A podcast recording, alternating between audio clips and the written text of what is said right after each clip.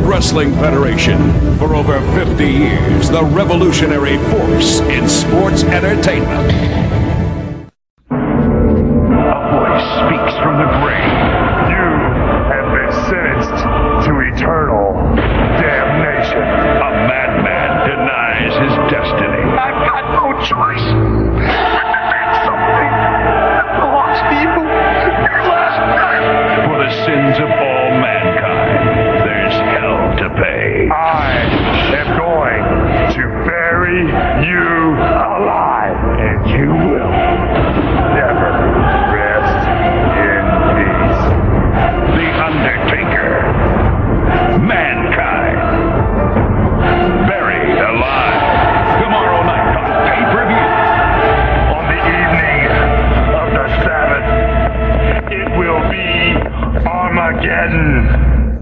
Hello everyone, welcome to Scott and Paul's Traveling Podcast. Hello. Scott and Clive here, joined as always by a good friend and co-host Paul Brown. Hello. You're not high this week. Well, I'm not high. Well, yeah, but not as much as you were last Oh, week. hell no. No, no, No, I was No. really high last week. No, yes, you were. Yeah. I'm surprised I wasn't high with the amount of smoke going around. So much smoke. one of so these days, much one, highness. all of these, uh, many times I've come up here and you've been smoking weed, and while I don't smoke it myself, I don't. I'm not, I'm not going to tell you. I'm not going to tell you not to smoke it. It's your house. You do what you want. yeah, But 'cause I'm you, sup- you can get contact highness. yeah, I know. And I'm surprised I've never gotten that, or maybe I haven't, just haven't noticed it. You Maybe may, I don't. You may have. Cause I don't know what I'm like being high and lit until I get high. Now, how would I know if I'm high if I've never been high? Because you've been high. It's a, it's a very philosophical start to an In Your House you have been podcast. too, isn't you've it? been too high to realise that you're high. because people have stereotypes about how people act when they're uh, when they're high. Either You get all philosophical, or you just act stupid. Or in Paul's case, you act, you talk shite like you did last week. Yeah, you yeah. don't have to wear a bit of shite. Oh, I did. I did.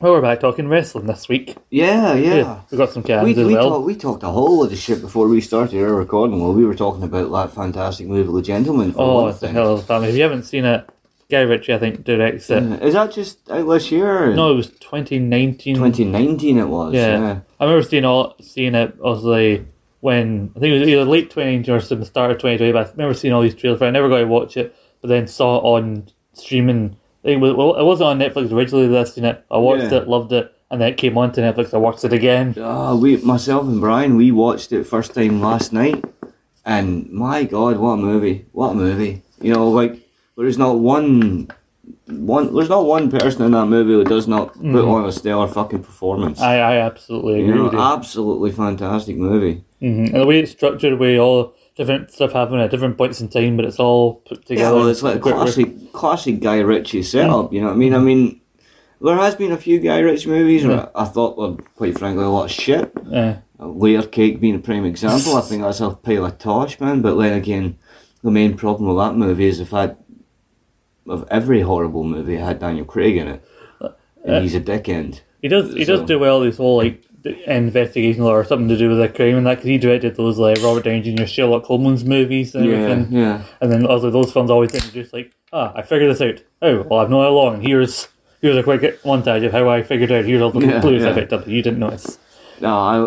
I mean, Guy Ritchie. I, I love the, s- the classics. You know, I love Yeah. Snatch, love Lock, Stock, uh, and I fucking love The Gentleman. Yeah, You know, I think that's it with three. yeah. I think uh, like.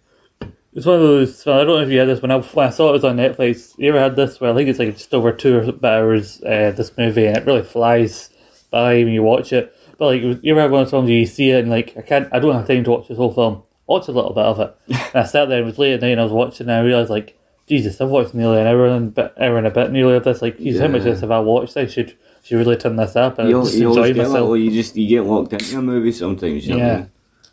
I mean, you, you get like that sometimes. Like I've watched The Green Mile like bazillion fucking times now. I've seen The Green Mile, very sad movie, very gripping, but that movie is just over three hours. But sometimes when you watch it, you just you don't realize how long you've been sitting, you know, because you get so locked into the movie, you know. If we're both open our cans, I'll just say a quick Well, cheers to chin, you chin. as we start the podcast. And I, I will mention the fact that I'm wearing that lovely Owen Hart tributary T-shirt you bought for myself. Did we even mention that I bought you that? Because when I came up to give you it, we, did, we weren't even recording I, that day. I thought we had, but no, you were you were a very awesome colleague and friend and bought me this awesome Owen Hart tributary AEW T-shirt. yeah, I, I bought. I bought myself one of those AEW t-shirts I've come out about Owen Hart because they're doing the Owen Hart tournaments coming up. Yeah, And then I thought, fuck it, oh, Paul really likes Owen Hart. We've had many discussions about how much we love Owen Hart. we do. I'll buy one for you. I did this whole, I had this whole plan, I had it planned in my head. I came in, I'm wearing the shirt, and I said to Paul, oh, I I had this whole thing, I said, enough is enough, uh, time for a tea. Unzipped my shirt, there was the,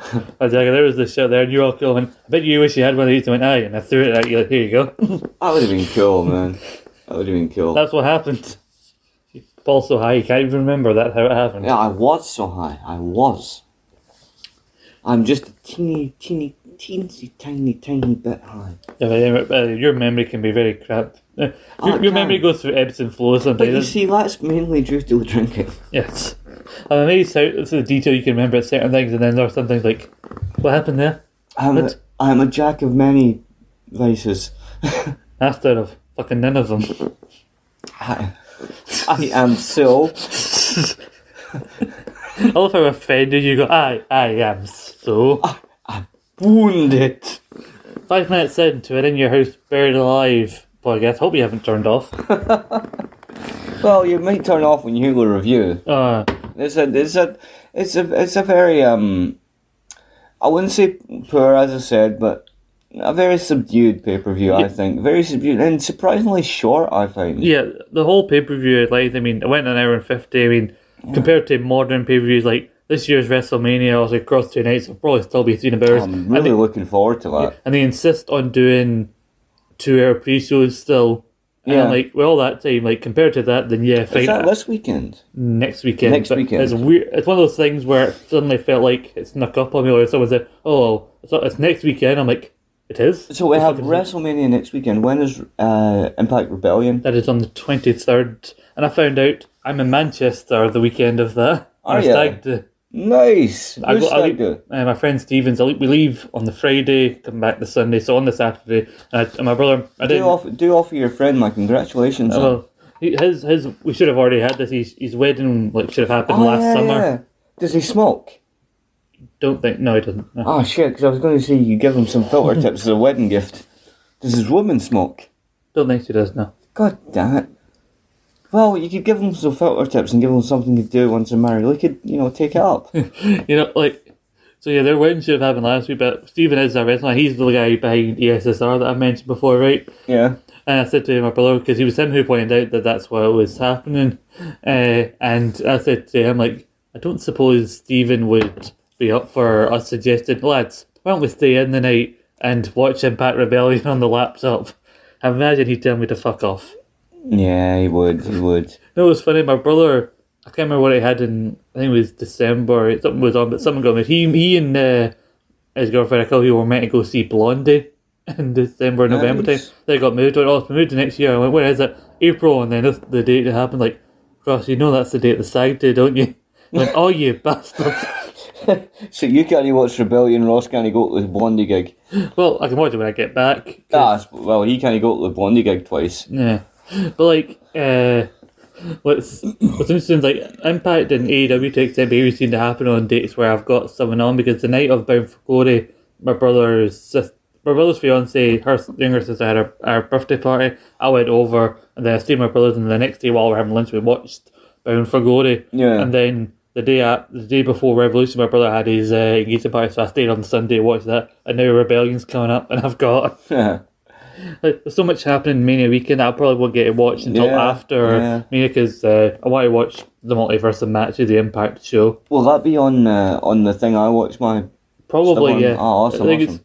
it's. I think they're advertising it as a fake to you because it's part of WrestleCon, but like, that I'm sure it'll be on Impact thing, and so by extension on that one that you watch. Yeah, on. yeah, Uh, Ring of Honor, we've got their show, Supercard of Honor. New Japan's doing a show uh, Good called uh, God. Lone Star, I think it's called. A whole, a whole plethora of wrestling choices. There's all like, oh, that Zicky Dice is running out, running his show, the, the Outlandish Paradise 2, where Masha Slavich is being advertised to fight a bear. Masha Slamovich is cool, man. I like that chick. I just I every time I ever hear someone fighting a bear, I'm thinking of that bit with Will Ferrell trying to fight a bear in semi-pro. I've never seen Semi Pro. It's alright. It's Have not. you seen Old School? I have. Isn't that a good movie? It is a good movie. Don't you feel bad for a big dude when he when he when when his when his Yeah. car battery goes down that stank? Yes. Don't you feel terrible for him? I mean, I'm ha- glad it's happened to him, not me. Yeah, yeah, yeah. I felt terrible for old Blue. You're my Bob. Bye bye, Blue. See, I like just the fact we've, we've not even got to the show yet. I mean, you've mentioned it, but like it was an hour and fifty, and I think this review and this podcast will probably be longer. I even could tell it before we even recorded. This will be longer than the, the show itself. Yeah, even if by well, a minute, it will be longer. Do, do tell, and since we're kind of getting into it, um, do you know the statistics for this one? The I, buy I do. rate? I do. I, I, Do I tell. always come prepared. You know me. I do know Yeah. you, Scott. Well, do tell. What is I, the. Uh, I'll, I'll get to that thing, but I was going to say yeah, an hour and 50, and I, we, we discussed it before, and I wasn't sure where you were going to stand on this, but I remember watching this, I'm like, it's not as if I was having a bad time watching it, because I was enjoying Hmm. aspects of it. But I just really think that qu- we got used to a really low quality of some in your houses for a while. Yeah, with like, yeah. With like a good match coming out, they're like, oh, this is bad. Oh, look, here's Sean V. Diesel, here's Brett V. Bulldog. yeah, yeah. Things like that. But then we, we kind of went up a, qu- up a step in Yeah, quality. like 9 and 10. Yeah, with nine and ten with international incident and then uh, Main main, games, games. yeah. Those were quality ones. Oh, and then we yeah, come yeah. to number eleven. uh, Especially the, the main event in Mind Games. That was a really solid main event for the time period. Yeah. And, uh, I thought- other than the finish, I could have. The finish is the only thing I would have changed about that match. I mean, I know the whole thing with Tega that feud's still going Yeah, and all these yeah. feuds going on, but like a match that good deserved somewhat of a clean-ish finish. Qu- yeah, yeah. at, at least finish. deserved to be a pin or submission where nobody run in DQ all that. Yeah, crap. yeah. Because it was a tw- I mentioned the time, but it was like twenty odd minutes I did- nearly, and like you. It did annoy me a lot in that time period. Like when you when you had that a few times, where you had like a really solid, maybe 15, 20 minute match, and then the finish was always really poor. Like you say, like a run in or DQ or some kind of silly shit like that.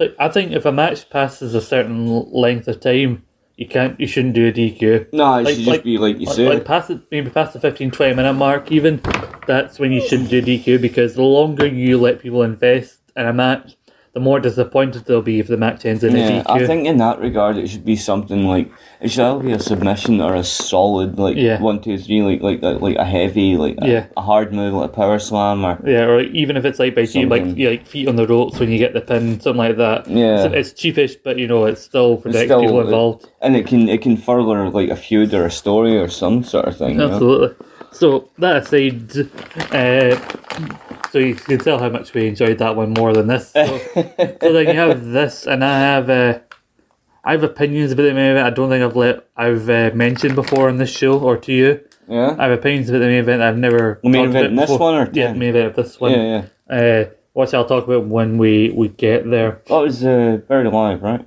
Yes, well, it's that buried was alive. the, the Buried Alive match. this is, this yeah. is buried alive. Yes, Good God. it's in the title. The first ever I buried know, alive. I know. I just, you know. I'll, I'll get it out of the way here. By the way, Vince McMahon makes so many like mentions uh, dur- at the start of the main event by saying the first ever unsanctioned match. He keep men- and he mentioned that Yeah, I know, I noticed on on, that. main, on uh, main gates as well. Just say this match is unsanctioned. That means we don't have we we take we forgo any responsibility for the fact that someone's gonna die. Basically, we're gonna bury them alive. Yeah. We're not gonna, we're not taking any responsibility. We're just gonna promote it, put it on pay per view, advertise the shit out of it, have a gravestone advertising the match on our walkway for four weeks of Raw. But Yeah. we're not gonna sanction it, but we are gonna push the hell of it and say watch it. But it's not our fault what happens. Yeah, totally. T- typic, typical Vince McMahon shenanigans. Can I just say, first and foremost, though, Mm-hmm. about this? Um, you can tell me the buy rate and all that crap in a minute, right? But the one thing that really bothered me about this pay per view, Mm-hmm. I never did like. First and foremost, I never liked the whole heel JR angle, right? Yeah. Never liked that. But the way they were kind of pushing it in this pay per view with the whole like Yeah. malfunctioning headgear and then all that Yeah. kind of crap, and then having JR come out in some segments and basically hijack an interview segment, Yeah. it seemed really it seemed really cheap, really Yeah. poor. But you like, know? the way he's blatantly saying that Vince is the owner of the company, and yet so many in, in documentaries like, oh, when Vince was finally revealed in the wake of the Montreal Screwjob, like, JR is blatantly telling you about Yeah. it here. Like, I know you don't want to think of JR deal, which is probably why you don't remember, but like, Listen to the man. The man's not exactly got a voice that doesn't. The man's voice tends to travel even when he's speaking quietly. Yeah, like wh- what did you say? Like this, this is the man that fired me twice. Aye. Or like in his initial heel promo when Fake Razor comes out. Yeah, Which, by the way, I'm shocked that Fake Razor and Diesel weren't a bigger part of the show. They just appeared behind JR during a, like American Online or Superstar Line segment or whatever it was. yeah, I seen that. I'm surprised. I think they, they do wrestle on uh, its time. You know, I do. Yeah, they do, which is weird. So I can't, can't wait to cover I that. think as a team, we did have a tag title match. Again, was that against Bulldog Nolan? Th- Yes, it was. Yeah. What, I don't know why. What was that at? That was at its time. Oh, that was that. That's Oh, time, so I right. can't wait to talk about that next time. Oh, yeah. It, that'll be the tagline for the show. It's time to talk about that. That, which is underlined. Time to talk about Rick Bogner. ah, poor Rick Bogner. And it's and I feel Rick bad. Bogner, DDS. and I feel bad that after, so soon after Scott's passing, we're having to talk about some guy unfortunately having to Oh. step into his shoes. I was wo- I was hoping you wouldn't mention that. That was quite sad for me during the week. That Yeah, I mean, I know it's, it's a big. I think we should talk because we talked about Scott Hall as Razor Ramon. Yeah. Like, when we covered Bash to the Beach at one point, talking about the But I formation mean, of talk, NWO. talking about Scott Hall just in general, from what I've been hearing, like um, like certain wrestlers talking about their interactions and all that, he was a really stand up guy backstage. He was he was never a prick. yeah, like You know, I was reading. Uh, sorry, to cut you off. no, but no. um, I was reading uh, Jeff Hardy's yeah, thoughts on him, Mm-hmm. and he was talking about his first uh, match in WWF. yeah, He was 16 years old. And he said, like, if you watch that match back, and I watched it today, just for fun, you Yeah. know, like like a match. But um, as he's talking about that match, he talks about how with with chops and whatnot you Yeah. see in the match. Razor wasn't taking it easy on him. No, he, was- no, he no. was he was like I think Razor had that old school attitude like this is your first match, let's see what you can let's see what you can take. Yeah. I mean, and Razor, Razor roughed him up a bit in that match, and apparently he went backstage. He, he actually, uh, due to that match, apparently he went and had a, a notion like, um, shit, I'm not cut out for this shit. Yeah. And apparently Razor went backstage and was like, I'm sorry, man, like, I'm just, just, just checking your metal, you know what I mean? Yeah. Just testing you a bit. apparently Razor spoke up for him, and I Yeah. think for Matt Taylor saying, these guys can go, give him a, Yeah. give him a shot, you know? yeah. Because a lot has been said, a lot of stuff that's not true. Some of that maybe is true Yeah. about the click and everything, but. I do remember that story because remember Jeff came in as a headhunter. He got he even got only reason he got in because he lied about his age. Yeah, what did he say? He was 18 or some Or shit. something like that. right? And then he, he didn't even have a, he didn't wrestle as Jeff Hardy. Then he wrestled Jeff as Jeff Hardy after that. But we, I can't remember what name he wrestled, as, but the name he wrestled as was the name of the guy who was meant to wrestle Razor. But the guy basically chickened out of the match with Razor even Yeah, though it was yeah. a match because he was too scared of taking the Razor's edge. So Jeff see. was, Jeff was like, even then, taking risks, like, fuck it, I don't give a care about my body, I'll do I'll, it. I'll, I'll do it. Also, I think remember that time Matt debuted on Raw as an announcer. His first match he was getting battered by Nikolai Volkov. I, I watched that today as well. F- Do you know for a s- for a second it took me a while to realize it was Nikolai because he didn't have a shaved head. Hmm. Mm. Now then I went. I said to Brian, he look. I went. He looks like your mental uncle, and I didn't mean Brian's mental uncle specifically. I meant like Aye. like just the genetic. ge- Mm-hmm. generic mental uncle. You know the good cunt that was always like, ah, go and have a wee, and you can have a wee charge a beer. Go and have a have a beer. I go think and-" it's important we do that as well Hmm. because we've talked of him a lot. And yeah, despite the fact that supposedly his father's like or the NWO and talks about backstage politics, he still seems like somebody who tried to go his way, especially in his older years, to help younger guys. And I he think really did. I think you hear stories of Scott. Basically, a lot of the time he heard how people thought about him in t- terms of backstage. So basically, he just chose to play it up and try and take the piss out of people. yeah, yeah, but it was, Like it was going out to people and going, "Oh, what's your finisher? Can't wait to kick out of it." No, he was, he was a really solid dude, apparently. You know what I Yeah. mean? Yeah, I would love to have met him just as a fan, you know what I mean? He seemed like a cool guy. Yeah. So, and I think I feel it's important we do talk about because we talked about Razor Ramon a lot as part of the universes in the early days. Oh, how hell yeah, hell insanely yeah. over he And was. how insane, how insane it, I think we talked and all about how insane it was. Like, he was involved in s- so many Royal Rumbles, yet was never actually a participant in a Rumble. nah. But he did win the, the WCW version of the Rumble, the World War Three in Yeah, he did say 97, I think that. it was. Yeah, yeah. Which is bizarre. But Was that, was he, was he still a member of prop, like, original NWO then, or was he Wolfpack? no, brother? he was NWO by that point. Yeah, the Wolfpack wouldn't come till like late 98. Yeah. Uh, what was it? What was supposedly- it? Hollywood NWO. Aye, Hollywood. Now I think he went away for it because he was starting to have his rehab and everything Yeah, like yeah. that. Because like remember, I don't know if you remember Louis Piccoli. He was Yeah. in there. I think he passed away, and, then it's said that in '98 when Scott fell the wagon apart, that might have been because of Louis Louis passing. passing. Because Yeah. like Scott would try to take him under his wing, and then that guy close to him passes away. Yeah. it, it really affected him. Well, they say that can happen, especially like like they say that can happen with a lot of wrestlers because a lot of wrestlers have a strong Mm-hmm. bond. You know, they say that could that could have very well been the trigger for Mm-hmm. the unfortunate Benoit incident. yeah, you thing know, with Eddie, yeah, a lot of people It's- said he it's- wasn't the same. And you know, it's it's hard when you even on a podcast when Yeah. you're want to discuss it, you're Yeah. never really sure how to approach that. You know what I mean? But Yeah. we do say that Eddie's passing had a major effect on his Mm-hmm. his emotional state. You know. I, I, I've heard as well. They talked about a lot in, in the dark side of the ring and everything. Yeah, yeah. I've, wa- I've watched that dark. I think I've watched that Benoit Dark Side of the Ring. I think twice. Mm-hmm. And you know, it was just as hard to watch that the Yeah. second time as it was the first time. Yeah. That was really quite a quite an intense episode. that. Same with the one I watched on uh, uh, Chris Canyon. Mm-hmm. Watched that one. That was quite intense too. I, didn't- I didn't realise he had such a close uh, working and personal relationship with Father James Mitchell. yeah. You know, that was quite a thing. Uh, but like the thing with Skull, yeah, I think in early in the as the Wolfpack thing was happening, he was kind of in and out of, of rehab. Yeah, you trying know to what? get Was it better. alcohol? Yeah, al- doing alcohol and Yeah. yeah. that. They said though when they did that angle late in the year when he was pretending to be drunk, 'cause- and they played it as a storyline, he said, "I never, I was never actually drunk on TV. Yeah. I was, I, it was never, it was always apple juice or whatever, and that, and but like he went away as the Wolfpack thing happened, which uh, there's a whole other thing I'll discuss in a later episode maybe, but supposedly S- Scott Sean Waltman's firing had a part to play in the NWO eventually splitting. Mm. But anyway, Oh, so- was that when, aye, when when Six became X Pac? aye. Because they reference because Hogan references it on TV saying, "No, your buddy Six couldn't cut the mustard around here," and a promo off with Kevin Nash. Let's not even let's not even go down that road because you know if we go down Yeah. Mm-hmm. that road, we'll start ripping the fuck on Hogan. I mean, we are in a period of time in the WF where WCW and the NWO are really kicking their arses. But like, so Hulk goes away, comes back, and they tease, oh, he's back with Matt, his buddy Nash, the Outsiders, the Wolfpack. Then he turns on like, no, fuck you, I'm in Hollywood, and that starts a feud between the two. Yeah, yeah. Then I you mean, how know, many, how many weeks was it that WCW Well, it's- ran it's- roughshod over WWF? it's been said eighty three, even even though there was one week where they were where WCW had to move to a Tuesday, but I think when it came out that the Tuesday rating got a higher rating than the Raw did unopposed, that Yeah. they count that as a week in a row that it happened. It's quite amazing, though, Yeah. because I mean, and we're we're doing the thing Mm-hmm. we do. We're we're rambling off off course here, but. Yeah. as you do, but it's quite amazing to me because, like I said, I grew up watching the tapes, reading the magazines and Yeah. shit.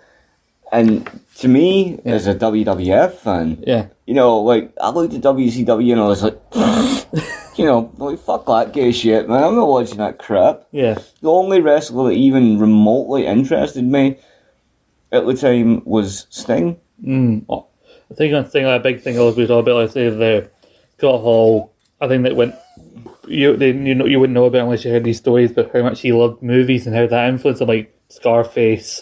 uh, Yeah, yeah. And the Razor Ramon, and then And Sydney you just Sting. seen the crow. And he said, "Hey man, I've seen this thing," and he told it. He said that I can't remember. I think he was he was talking about this cream of wheat soup they used as when I had a segment where he was doing the alcoholism al- and going he had to throw up. Yeah. And he talked about. it, He goes, "Oh yeah, because I remember I heard about the movie The Exorcist, and they said that's how they got the vomit in that scene." So I said to him, "Why don't we do this?" So like.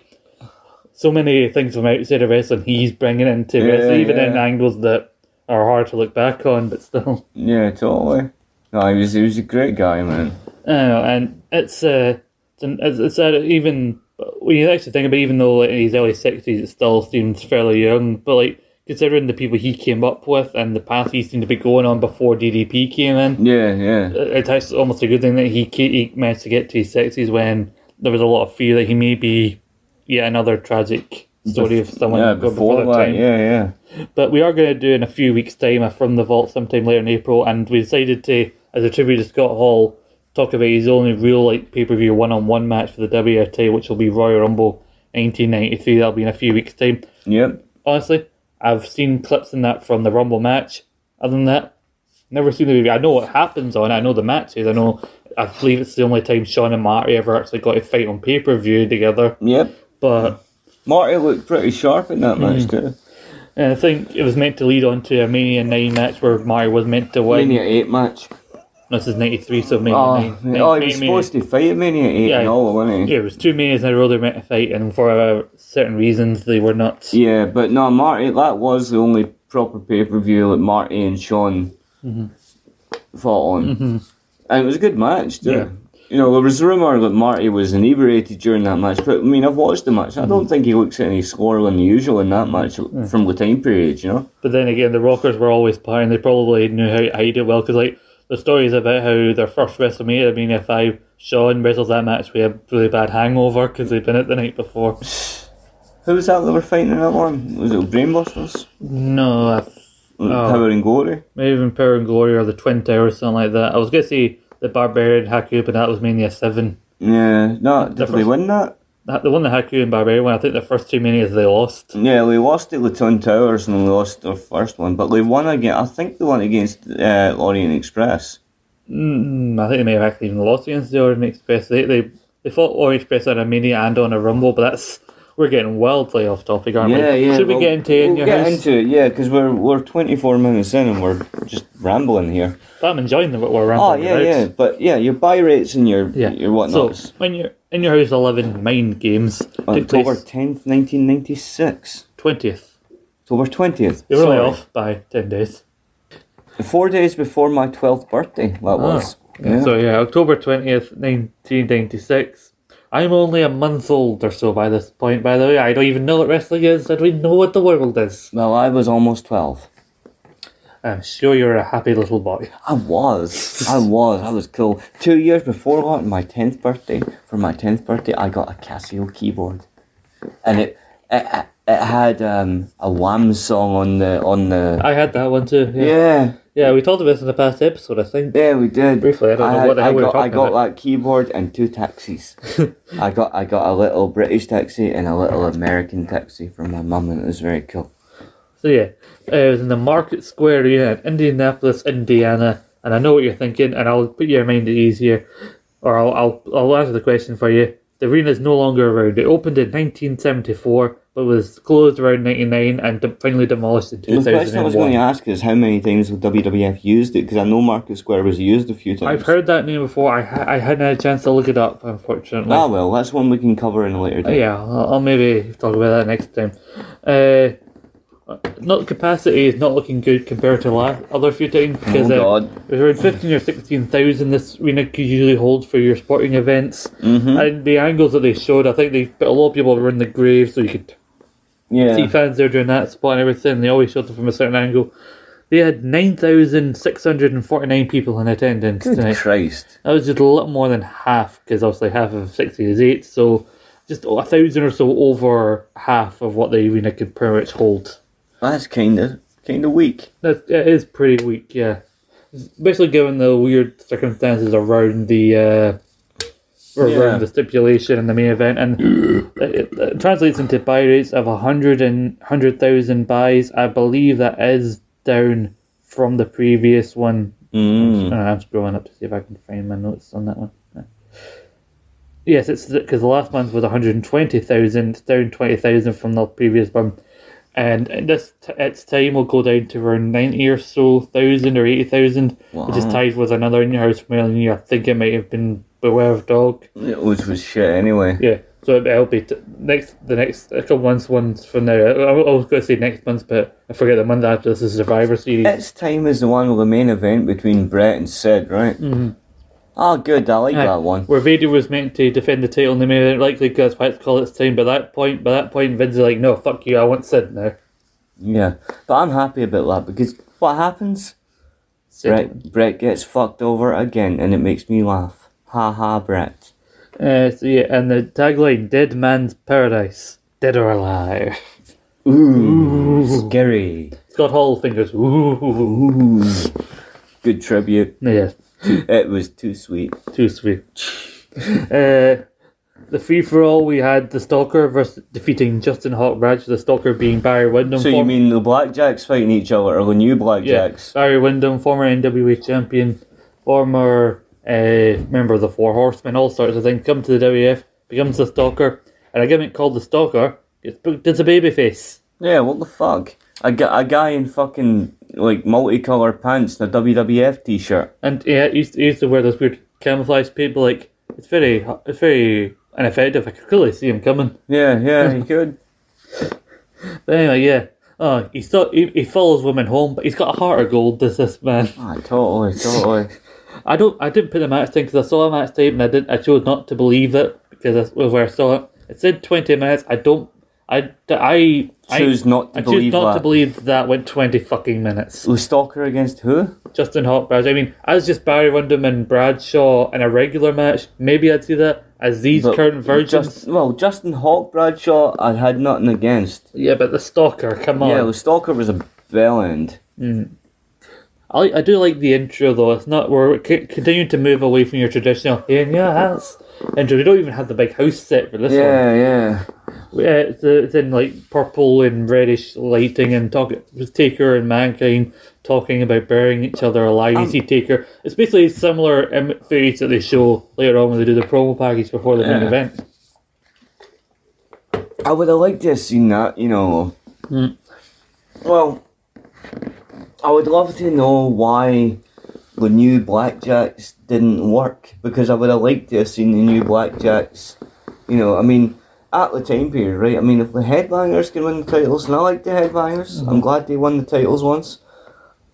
But if the Headbangers can win the titles and the fucking Godwins can win the tag titles three fucking times, then why couldn't they do something with the new Blackjacks? Because, well, for starters, putting the word new in front of something rarely ever helps the work. I mean, look at the fucking new rockers. But, like, Yeah. even then, that- like, I don't think either guy really enjoyed doing it. And plus, in 1997, a gimmick like that, I don't think a lot of people were really into that. And, like, the only reason they were in that gimmick is because, like, Wyndham, I think his father or, or somebody in his family before him had been in the original Black Yeah, Jacks. yeah. And the guy, Blackjack Lanza, a lot of people used to joke, Hi, Bradshaw, you look a bit like Blackjack Lanza. And, like, that's it. You and Wyndham and the new Blackjacks. All right. So somebody, maybe even Bruce Pritchard, instantly having to compare Bradshaw to old plans, and they're like, "That's it. You're, this is your new gimmick," which they didn't like being in. Cut your really long hair and put on a mustache, you'll be fine. Your weird mustache. It looks like one of those like silent movie villains. that Just twirl a mustache. Aha! And A he had such a great head of hair too. mustache that screams, "I've tied a woman to uh, train tracks." anyway, Would- That mustache would suit Scuzz Twitley. uh, I did. Even though they don't He's have cool. even though they don't have the uh, like the in your house like proper house set, they do have these weird like cemetery gates, these big concrete poles on the other side of them for the entrance ramp, Great song. and then what? Cemetery Gates. Oh, I don't know. That was a song, That's a fantastic song. Who's Hmm. it by? Pantera's song. Pantera. Yeah. Nice. Fucking fantastic song. Uh, and then you got the big mound of dirt with the buried alive thing with Taker and Mankind's faces on it as well. Going. Thoughts on thoughts on this on this set? You know, what I mean. When you really think about it, you don't even notice the cemetery gates until you walk there, and then there's this It's- big mound of dirt. So it's very minimalistic when you think about it. It's minimalistic. It's unnecessary. It's just. Yeah. It's just. You know, it is that era in your house pay per view. What can I say? I mean, considering like we just talked about the poor It's- attendance. It's sort of cut off again. I know No, I on do. you it go. a lot, but you think about the era this season. This season, like sort of mid, well, mid to late '96, right? Yeah. Late '96, Late 96, right? Late '96. This season, like Arsene, the new gen, mm-hmm. Arsene, day, and we're just about on the verge of like that whole like you know like what I like to call the sort of proto attitude era. Yeah, yeah. I think the sort of late '96 into about just before Mania 14. Like everybody says, Mania Mm-hmm. Yeah. 14 is the start of that attitude there. I think it It started. varies. Some people say it's the Montreal Screwjob. You know, it varies what you think of. yeah, yeah. People have their opinions, you know. But I think for about late '96 until about Uh-huh. sort of Mania 14, just before Mania 14, that sort of s- blueprint attitude era, because we're kind of just us in the new gen, just before that era. Yeah. you know, it's that sort of like they're still harking on that Mm-hmm. colourful Yeah. but starting to darken up a bit. So it's just it's kind of I mean, a prime example is like Farouk has a promo on this show where he's still got that Yeah, he's Bugatti still helmet. got fucking gladiator piss on. By the time we get to Survivor Series the following month, you know, the debut of the Nation of Domination, completely night and day. yeah, You look yeah. at it, and like I think it's between this pay per view and Survivor Series that we get the infamous Pillman's got a gun angle. Yeah, Well, yeah. So we're- that's what it's like. We're basically we're basically on that fucking line of Yeah. change, you know. Mm-hmm. That's that's pretty much what it is. This Yeah. this in your house eleven falls right on that on that line. on that line, I think, which is why it's kind of it's a bit squiffy. Yeah, and like, I talked about like the the poor attendance because like sometimes when you got a big elaborate set, sometimes you have to like lose a few hundred seats, which means a few less tickets to sell. But like Yeah. the fact that they got all very little in terms of set out that would really block your view, it really makes the whole like like half just over half attendance that they might have drawn look a bit shiter when you look at it. And Aye, aye. But I mean, there's I mean, there's so many ways in this pay per view as well that we could have we could have really worked it a lot better. You know, we really could have. Like some of the things in the pay per view seemed a little, a little. Un- some was unnecessary. Some was kind of stupid. yeah, You know, but let's like you. The buy rate sucks, and but let's let's get into the first match. Let's Let's, Uh, And I talked to you about this. Uh, we do have Vince McMahon, JR, and King that's starting us off. We do, JR yes. being a heel at this point, he did that heel promo after Mean Gain introducing fake Rage, and then Diesel would debut. Yeah. actually Portrayed by Rick Bodner as Razor and Glenn Jacobs as. Hmm. Uh, Isaac Yankum DDS played fake Diesel. I think shortly after like uh, the Rumble or whenever it was, for most of '97, they spend a lot of time being loaned out to like AAA according to Kane's book. And It was Yeah. on a trip back from AAA that he got the phone call about the Kane character supposedly. So best phone call of his, pro- his life probably. Oh hell yeah! But you know this uh, look, this gimmick. I think about that. When I think about this, I think about a, a Jim Cornette shoot interview where, where he basically slid and said that, that Kevin Nash only ever had six moves and one of them was a hair flip. Like he, he talked about, oh, I only had to teach Glenn like six moves. I had to teach Rick Wagner a lot more because he had said I watched that match. Like you tell me, you didn't have more than six moves, and then yeah, Kevin Nash in the picture of that that clip and I uh, shoot interview goes, yeah, I asked him. What if you could add a seventh move? What would you add? He goes, maybe teabag Jim Cornette. anyway, the first match of the as usual, uh, JR is annoyed he doesn't have a microphone because he's a myth if he's heel JR thing. Then he's You like, know, I you know, I think that whole yeah, thing was ridiculous. You know, And I'm the same about that. But like, then he continues up because his microphone. I, don't, I, I like to think this is part of the show. I mean, if it wasn't, they worked it in because of the character or anything, or because JR's a pro on that. But his headset has issues during the first two matches, especially the first one. yeah, There are times where he is walking, but the quality sounds like he's underwater, yeah, it was weird as fuck. or he's commit coming on some sort of emergency broadcasting channel or something like that. I was quite offended by it. I was like, you fucking Mm. fuck up with Michael, one of the greatest commentators in fucking wrestling history. God damn it! I think like it carries on a bit through uh, Survivor Series when he's been a heel commentary because we covered Survivor Series each. Yeah, they're back catalog if you want to check it out. yeah. Ninety-six one. Yes, Love that one. And I Love the assume be- main Uh, I event. assume because of Razor and Diesel being featured, or sorry, Razor and Diesel, like Yeah. quotation mark, tractor beam. uh, Bogner and Jacobs. Yes, sounds like a really shit country duo. Big Daddy Cool Jacobs. this, this is it too. And now on the main stage, please welcome the musical talents of Wagner and Jacobs. Thank you kindly. I don't know why I made them country. I don't know. If you don't like Razor and Diesel. I didn't say it. You didn't say it, but. Uh, so I said maybe maybe by the time I know by the time the Rumble comes around, heel JR is pretty much gone. Uh. Good, but we will see JR more in fut- future events because I think going forward it does become JR Vince King, and then post the Variety '97 Vince is gone. It's just JR and the King. But the first match, uh, supposedly was maybe Savio Vega versus Austin, but Savio's apparently entered. I don't know if that's Gabriel or not. But now it'll be Steve Austin and a kind of a heel v heel match. Even the crowd are starting to turn Austin somewhat, starting to turn start that organic babyface turn. Yeah. Uh, it's it'll be Austin versus Hunter Hurst Helmsley, which will- which will- which is interesting for a number of reasons. What not least of which, given current day, because today is recording as it came out that because of his health issues, Triple H's in ring career is effectively over now. yeah. and the fact that Steve Austin is getting set to appear at WrestleMania, which Prop, props to Triple H. Well, what a, what a career the guy's had. Mm-hmm. You know, what I mean, fantastic. What sixteen time, fourteen time world champ, 14 time. fourteen time world champion, Uh-huh. double Royal Rumble winner. You know, Mm-hmm. Pretty much. fucking headline multiple WrestleManias. uh, multiple time intercontinental. I mean, I think his IC title reigns don't get really talked about. yeah, as but much. multiple time tag champ as well. He's won the Yeah. tag belts a good few times. He's Grand Slam, eh? yeah, pretty much. I think that, that would qualify the Grand Slam. I think. you know, he's won all the majors, and you know he's, you know he's got he's got a good family. He's got three good kids. So Yeah. you know, it's at least he's he's he's made his mark on the business. Yeah, You know, he's obviously he's he's going to have somewhat of a career in the business. I know his in ring career is done. That's a sad thing. yeah. You'll always have a place like behind the scenes in a sort of Yeah, top position. because there's no one there's no one in the business these days. I think that has a mind quite like Triple H's. That guy's got a great mind for wrestling. and like Yeah. with Austin coming back or for the Kevin Owens show, it's got a lot of people intrigued. just to say, Mm-hmm. and this is a little slight on Mr. Hitman, Mm-hmm.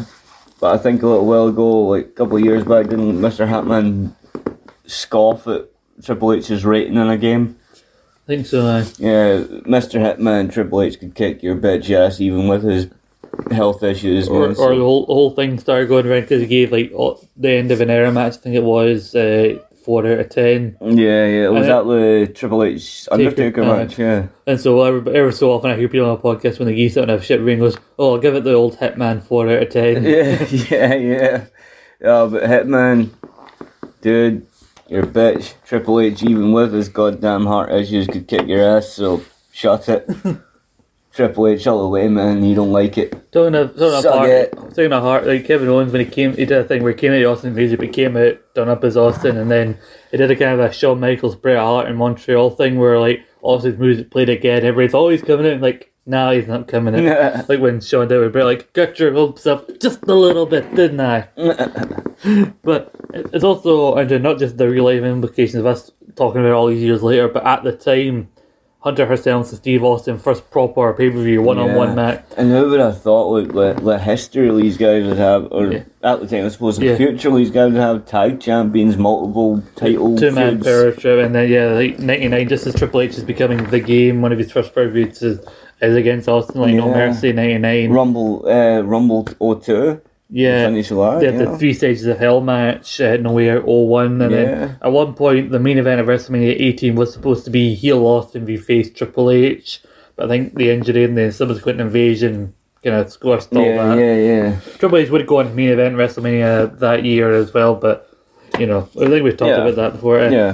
One thing about Triple H though, I know we haven't done it in a long time, but I want to get back to it. The old retrospectives that we do about particular people, Triple H is one that's right for the retrospective. Like Oh, there's so hell much yeah. to delve into there. Hell yeah. Both like him and his done career, the the relationship he's had with the fans, how they've loved him, hated him, loved him again, Hated him a wee bit. Loved him middle again. again.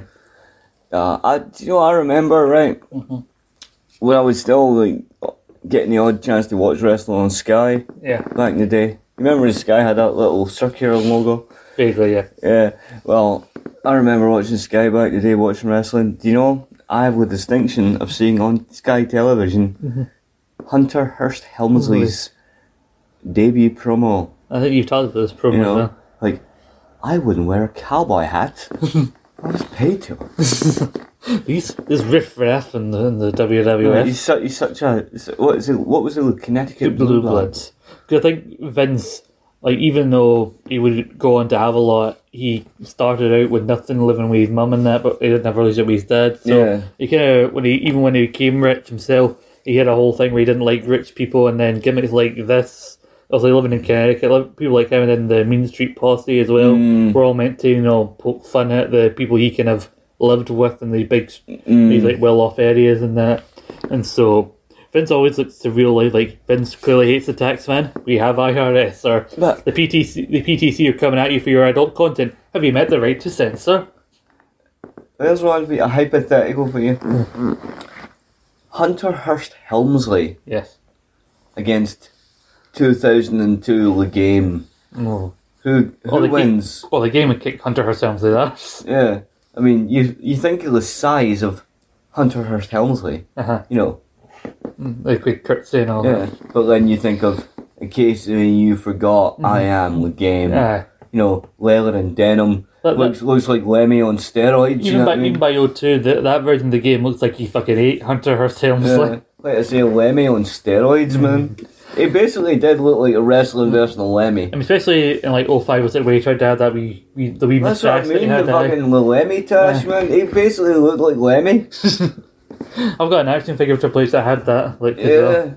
I love these Lemmy phase, man. Annoyingly, a, a a one that wouldn't his leg wouldn't properly open, so you couldn't properly get the opponent's head in when you're trying to play the fucking pedigree with that, which was a pain in the arse.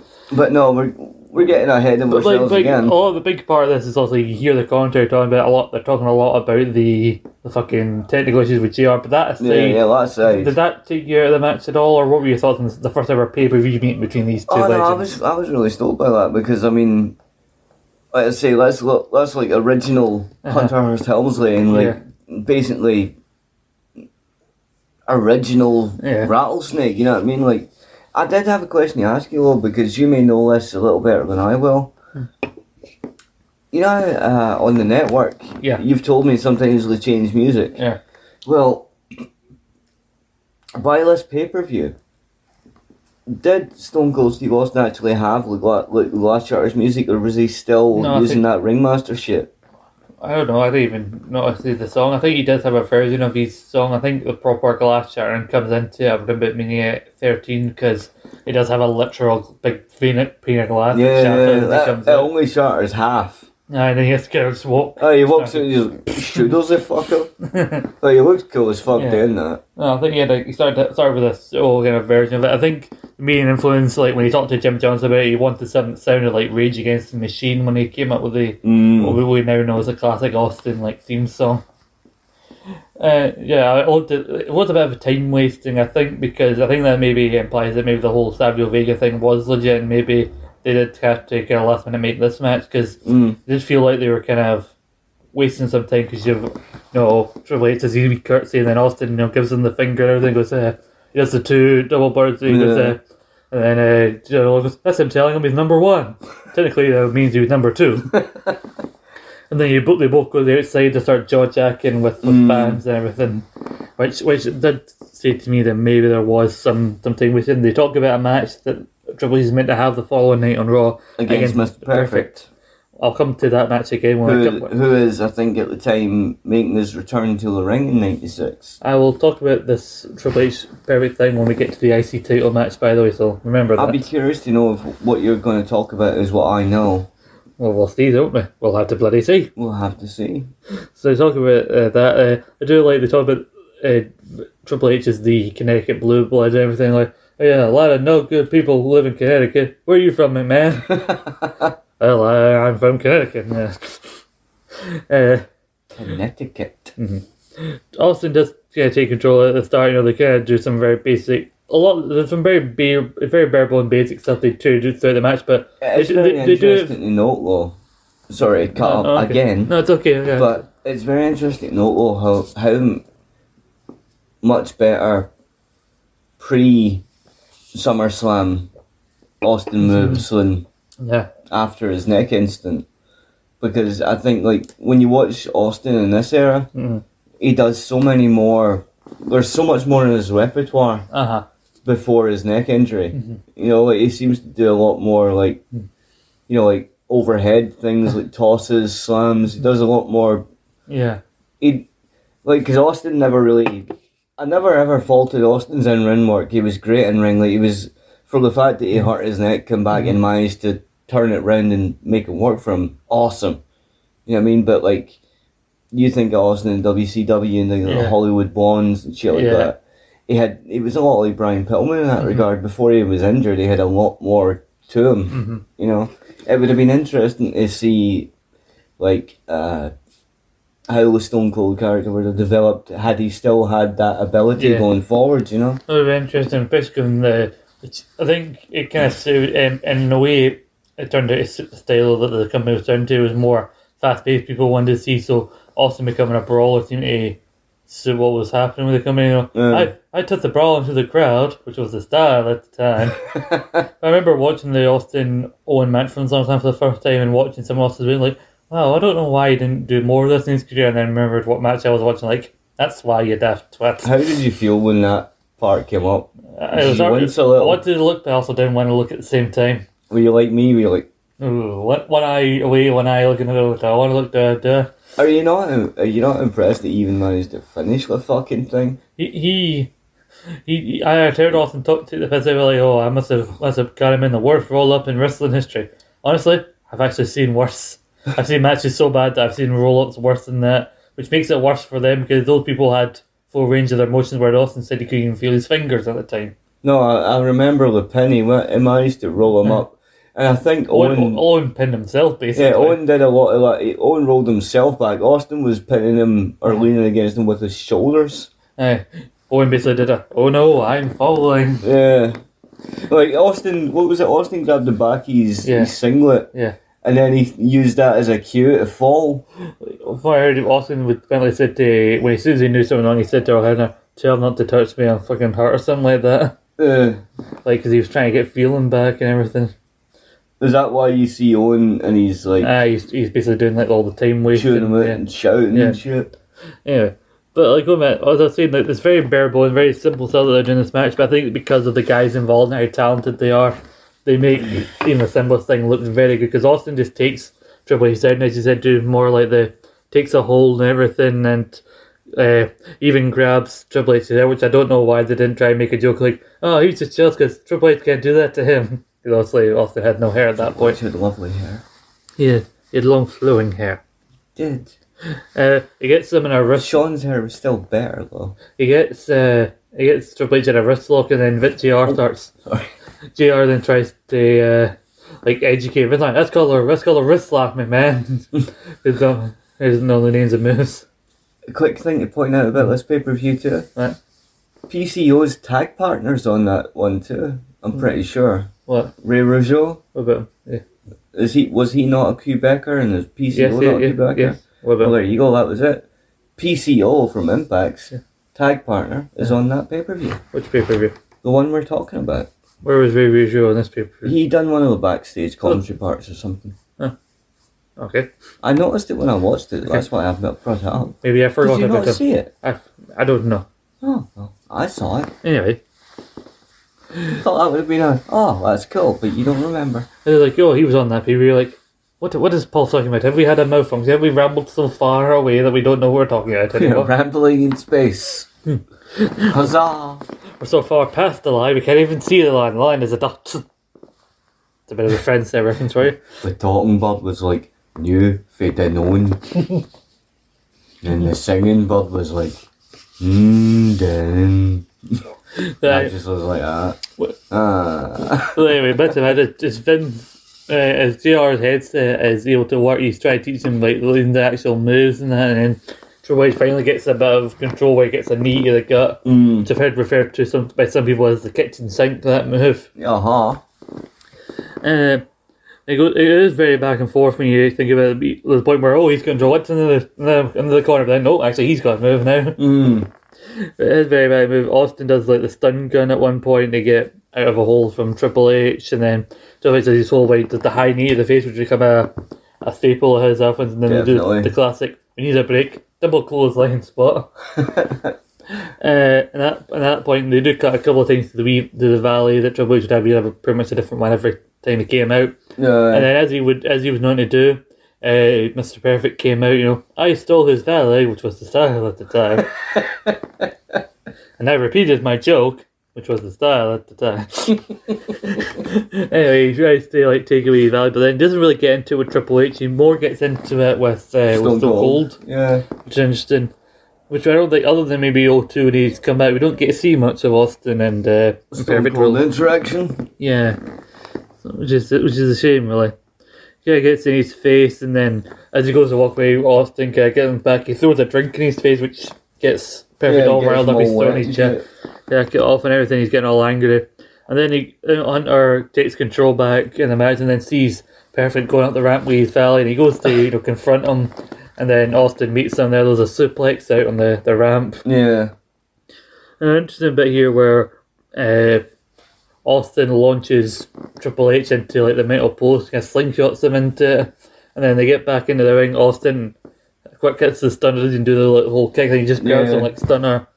And you were you were saying to me you thought like how Austin's stunner was kind of better Yeah, pre like neck like injury. before he was injured, I often thought like like if you watch if you watch Liz Turner in the sort of like ninety six like late ninety six period, I think he just puts a lot more emphasis on it because like if you watch it then, I mean you remember like in the classic like Austin era like when he done the stunner a lot of the times he would.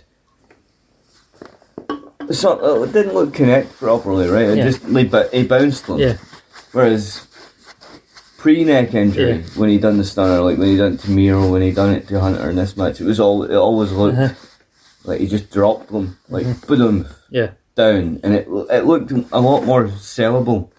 I mean, one of the best uh, sellers to go back to Scott Hall was Scott Hall at Mania. X. He just boing, mainly because he didn't go down on his knees. He just went. "Ugh."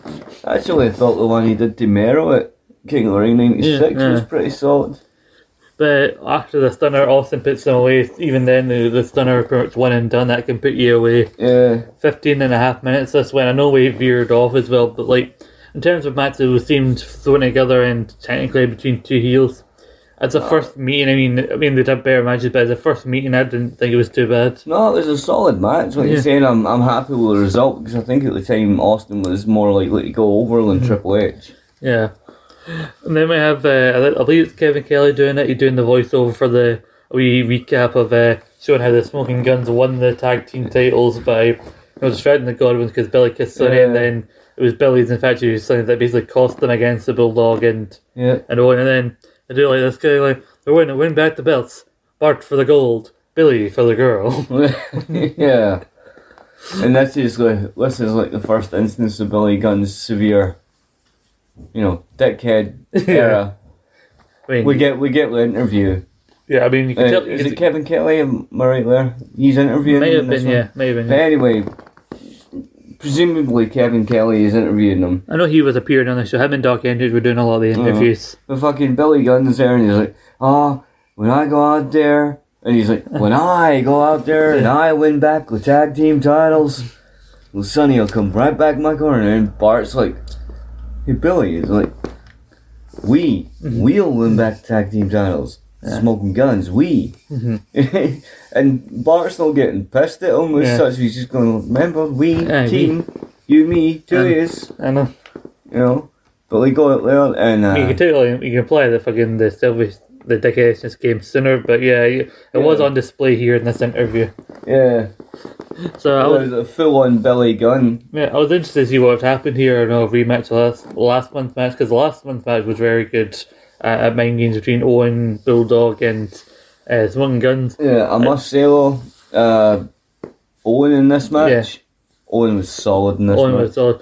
Jr. even like commented got me down on saying that he thought that Owen Hart was over was underrated. Off. And uh, and the, and the- and Jay and King were in rare form like agreement and like you know why because that and continuing all the long hatred with Bret Hart from Yeah. their feeling that's good because that brother is he's always hogging the spotlight.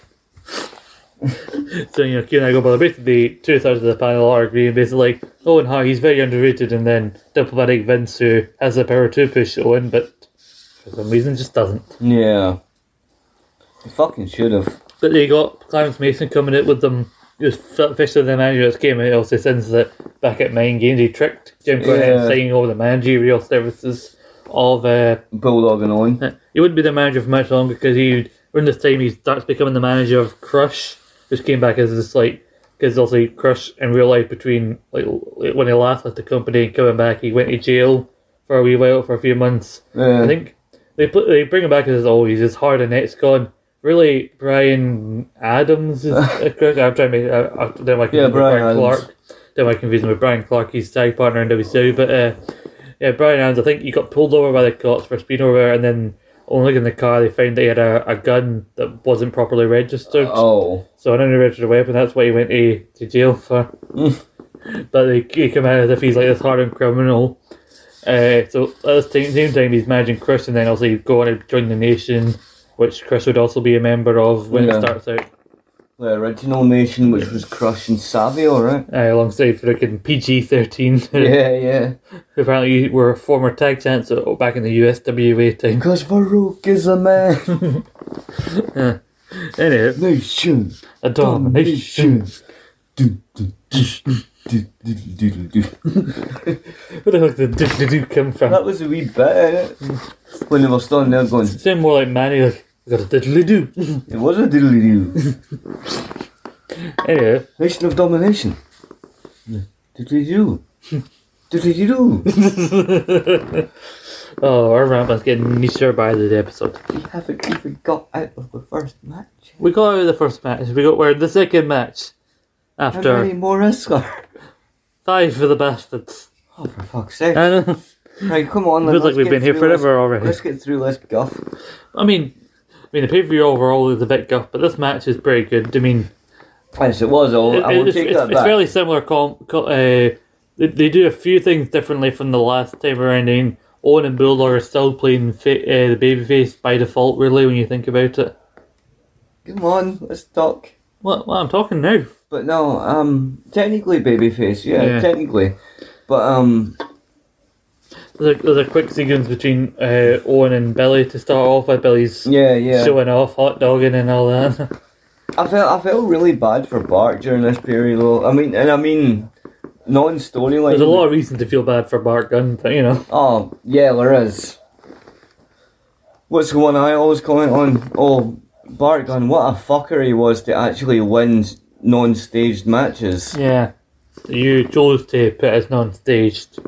Yeah. Company that. you went and so what was it? We basically went and decided to put on a non-staged event, But with somebody who they wanted to win. but then bitched when somebody who was clearly superior to them physically kicked their ass. Pretty much, yeah. I mean, what was it? Bart beat Bradshaw. He beat Dr. Godfather, It beat Steve Williams. and he beat doesn't it? Steve Williams. You know.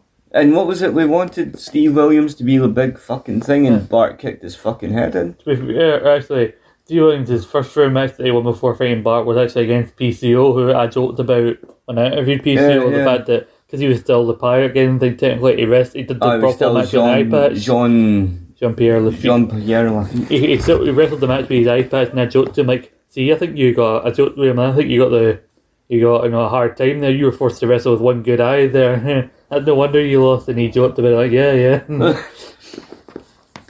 You know, I tried to find moments of banter in PCO. He was very, very straight laced at times in that Yeah. interview. Was he good though? It was a good though. Yeah. I've, I'm pretty sure I've taken the link to the interview. Let's listen to it sometime. I, wa- I, I, I have a bad feeling if I met Pete Steele, I would have Wayne's World the guy. like, we're not worthy. We're, s- we're scum. We suck. You just see PCO going, you're worthy, worthy. But, get what, but up." why, but why do you feel bad for Bart in particular in regards to this? Well, I've, I've, well, I said non storyline. Yeah. But I feel bad for Bart Gunn because round about this time, like you say, Mm-hmm. this is when the guns are getting to the end of their Mm-hmm. their partnership. There's not a lot for, there, and after that point, there never really is a lot for Bart Gunn. Not much, not much, not until like '98 when he becomes you know, bodacious bar alongside bombastic bar, Yeah, Mm. yeah, or is but, it bombastic bar bodacious ball? I can't remember the difference. but I just think we could have done a lot with Bart Gunn, Yeah, and for whatever reason they chose or didn't think to. nah, You know, because I think there could have been a lot. I think he could have been a solid mid carder. Mm-hmm. You know, we might not wanted to push him to the big belt. I might have given him at least a challenge for it, but we could have made him a solid mid carder, and they, they chose not to. And I yeah, think I think if I'm right, correct me on this if I'm wrong, but I think in reality, I think uh, Bart Gunn, I don't know, guys, real name. Real name, but- I don't know if I'm right on this, but I heard he became like after the whole scenario of Mania 15. I heard he became very disillusioned with the wrestling business, Well, but he, and he went. He, he's got a regular job now. yeah, I think he is. Uh, I think he was in Japan for a bit. Then I think he did some actual like boxing or MMA or whatever for a while after outside the ring. if they tried to tempt him in another match with Butterbean, but it was on short notice. I'm like, no, if I'm going to have another match with Butterbean, I want proper to prepare because he didn't get much of that when he fought him the first time. Hmm. Mm. He, he, like, he wanted to build a redemption thing, he wanted time to prepare, and they wouldn't offer him that, so never got a chance to have the rematch with Butterbean. Was that with WWF? Or was No, that... no, no, it was outside when he Oh, left outside, WWF when he left. But no, that's why I felt bad for Bart. You know, Yeah, but it was a, I think it was a solid match. Obviously, the two best teams you could have. I think is like the Smoking Guns were like one of the highlights of the new gen like tag year, and then like Yeah. Owen and Bulldog were around as a pairing for quite a while. That seemed weird that they didn't think sooner to you know properly put the belts on them, but they do end up holding them for quite a while after this. I think how they many say- times do we hold them? I think they only won the once, but they hold, they won them in September, but they think they hold them in like the summer of '97, so they get a long reign with those Oh, yeah, belts. yeah, we do. Yeah. Uh, yeah, they're the only other ones. I was going to say I thought they won them back, but no, they didn't. It was the, the match I was thinking of the tag titles were vacant, but it's a whole other thing. They'll Yeah. probably cover it on future in your house. But Sonny's backstage. Gr keeps commenting on the how short the dresses you're wearing. Like, did I catch a cold in that dress? Or like, or like he says to her, I think she, I think she avoided too many trips to the woodshed when she was younger, basically implying her mother and dad should have hit her more. That's what Gr was getting at. I, I, maybe it's just me. I never noticed the dress. Maybe you weren't. Maybe you weren't looking. I don't know. I wasn't But for really. me, it was only because like Gr, only because King is coming on because King is a pervert. Uh, Yeah, he is. you He's think a dirty old man. uh, the Guns try to work over the bulldog as you know the bigger guy and everything? I would have thought they'd have tried to work over Owen, but never mind. Uh, Bart catches him a very impressive slam, but then he goes for a crossbody and Bulldog just moves out of the way casually. Not as casual as the old like Samoa Joe one they used to do, but it was still quite impressive. Uh, Oh, excuse me. Leave that in. It'll be comedy gold. Billy accidentally gets knocked off the apron by Bart when he gets ripped into the ropes. And then Bart you know, gets caught by a roll up by Owen Hart, but he manages to kick out of it. You think, oh god, here comes the, the dissolution of the, the smoking guns. I But do, I do apologise. I'm not commenting too much, but uh, you're you're doing what I was doing earlier. You're going you're going into it, man. So I'm just I'm just I'm- agreeing I'm- with the flow. I'm just stuck in the main spots because like, it was a really well worked match. I don't know what mo- more I can say other than. oh than yeah, that. I mean, totally. You the- can't you can't go too intricate on it. You know. The main other thing I mentioned, obviously, that I know it down was the fact that Jarwin's going to one being underrated, which we've mentioned. Well, I the one thing I will say, I know I haven't said much in regards to it so Yeah. far, but the one thing I will, you know, I'll stand by is the best wrestler in that match was Owen Hart Yeah. because some of the ma- some of the spots in that match he he did like the drop kick off the turnbuckle in particular. looked a pretty stiff drop kick, you know. Yeah. You know, because he, he went on to Bart and he was like, "Badumph," you know.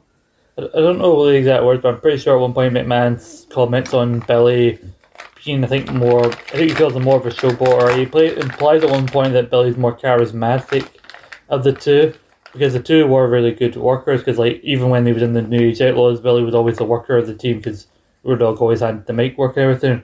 But I think that basically was the foreboding sign of how How Smoking Vince, Guns saw seen Billy over Bart.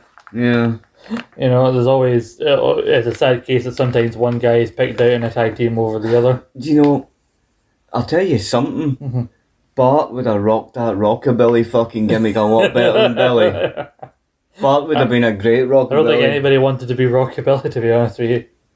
But uh, it does. You think you think at one point, oh, this, this is where the tensions got. But no, the Spongas actually get back into it. They go, they had double wrist and leg sweep on uh, Owen Hart, and then they go Yeah. for the sidewinder. And I think Bulldog gets in the ring a bit too early because Oh, I think so because it looked a little Oh, yeah, that- odd at the end. Either that or Billy takes too long to get up because like you just keep him down behind behind Bart and like it's hard for the camera not to spot you. You're like six foot plus two hundred and fifty odd pound the guy roided to fuck me. It's hard for us not to spot you. But he waits and waits. He even puts his hand on Bart at one point before he does the spot. So how Bart has no feeling in that area, that he can't feel a man putting his hand on him, I don't know. But basically they go for the siren and Bart's got him in position. Billy takes too long. As soon as Billy goes to jump, uh, Bulldog just grabs them and pulls them out of the way. So Billy Billy just lands into nothing. Spin kick by Owen. Nine minutes seventeen. The champions retain, and I think this would pretty much spell the ending for the Broken Guns as a team. And this will lead to the match at Survivor Series '96 with black-hearted Bat Bart No, black hearted Billy and honourable white hearted Bart. I think this this was on, this is a pre-show match they were on all the ends of, wasn't it? They two they were on the pre-show, Was the that a pre-show. pre-show match? Uh, there, there was a, there was a variety of matches on the pre-show which they were on. Then they have a match on Raw where Billy takes a move wrong and they have to stretch him out and they play it all seriousness, but apparently Billy was legit injured and they just did that to write him out, but just never thought to really properly revisit it when they came Yeah. back. And do you know in that Survivor Series match we get a, a rare one? Mm-hmm. We get Billy Gunn Mm-hmm. against Jesse James. Hmm. And that on opposing sides. They would have. I mean, I don't want to talk about this pay per view, but they do actually have a match. Oh, uh, Bill, uh, Billy Gunn and Road Dog, but that but it was also like over the age ninety nine. I think Billy talked about it. We were meant to be the first match after the uh, the Owen incident. He said, God. he said like so you can imagine what that's like. You maybe tell a story of a tag team falling out, but you've went out there right after the live crowd seen a man fall. Like off a, to his death and like are unsure if he's still alive and like like, how do you even properly think about putting a match on after that? Yeah. I can't even imagine what they do went through there. Let, let, let's not let's not I follow know, I'm that talking about, one. like, there are very few examples of them having a proper match against each other, Billy and Road Dogg, and unfortunately, one of the few times that actually did happen is, is on that show, which, for obvious reasons, isn't talked about. yeah, obviously. But after that, you know, yeah, I mean, RBO, and we've got the shirts and everything. I, I we was do. going to wear my own shirt here, but I think it's in the washing, Hey, you've got your Transformer shot on, man. which I know Brian appreciated when I came up here. Brian is a Transformers man. He is, and good man, so he is. He had the box set of all the Transformers on on DVD here. Hath he? Does he? He hath. He hath. He hath them. He hath them. there you Can go. Uh, I have a teeny bit of your can? I will, okay. I don't. Say when. Uh, when? That's enough. I think that is generous enough. I don't know if I'll keep that in. A lovely bit of ASMR, I believe that. Cider. But then I think JR eventually's like, oh, screw this. And then G- Vince keeps insisting, oh, we got, we got the technical issues fixed, but then JR has wandered off. But so JR starts to remind people, like, that man there that fired me, and everyone looks over at Vince and is like, boo, boo that man. Boo! Boo the bad man! Boo the bad man on commentary. Boo that bad commentator who fired me. Because he has the power to fire me even though he's just a commentator. He's just Vince McMahon. Yes. Uh, also, imagine I think JR comments on Vince's comments and like, one, two, and no, which is a, a thing he does far too often. He goes turns to G- King like, does that irritate you when he keeps saying that? One, two, and no. Well, what do That's gonna be no, it isn't. And forget about it. Oh, Shawn Michaels. Oh, he's so awesome. Oh, Shawn. Oh, oh. I'll make you champion not once, not twice, but three times because you're so awesome. Vince, put your erection away. so he gets back and then he basically just goes, Hey, since you talk out out of both sides of your ass, you could use an extra microphone. He throws his microphone at Vince and fucks off. and then Vince doesn't comment on what JR says, he's just all happy, like, hmm, I caught that. Oh, good well on me. oh, shut up, Vince, you fucking idiot. Oh, he's funny, Vince. Come on. he was a funny guy. Yeah. But you did want to slap him a little bit. little A bit. little bit. little bit. A little bit. teeny bit. But not too much. So then we get clips in the free for all, very eventful free for all, almost as if they're trying to pack this new free for all thing, as if, like, please, watch this, buy our pay per view, please. Please, no one's turned up. Buy it. We're rolling. Please. We're only on 100,000, come on, come on. We need your help. But basically, it was meant to be uh, Farouk versus uh, Mark Merrill, but would have been a, fin- a rematch of the final of the Intercontinental Tournament, which Mark Merrill won the night after main games to win the Intercontinental title. But then it, then it was like, look how it cuts to interviews with uh, Farouk and uh, Ahmed Johnson, Farouk and his weird gladiator thing, right? But like, they're, co- they're talking, but Vince is commenting on what they're saying, so he's talking over them, so you can only faintly hear what Farouk and Ahmed are talking about. But yeah. what I did catch when Ahmed's win was, Rook, I'm gonna get you. You don't you're not gonna go and win, you're not gonna go where nowhere. And then literally earlier in that free for all, oh look, Ahmed seems to have attacked Farouk because Farouk Yeah. said something mean to him. Ahmed, you're, a, you're a fucking twat. Oh, Ahmed, Ahmed, Ahmed. Oh, we could do a whole we could do a whole comedy retrospective on Ahmed Johnson's time in the WWF. People can people, people say things like the rise and fall of people like no, this is the many injuries of Ahmed Johnson. The many injuries and indiscretions of Ahmed Johnson. How many people in the locker room kicked his dumb ass? The fall, the fall again, the other fall, and then that other fall of Like, Ahmed Johnson. He injured Ron Simmons, so Ron Simmons kicked the fuck out of him and ruined his push. Uh-huh.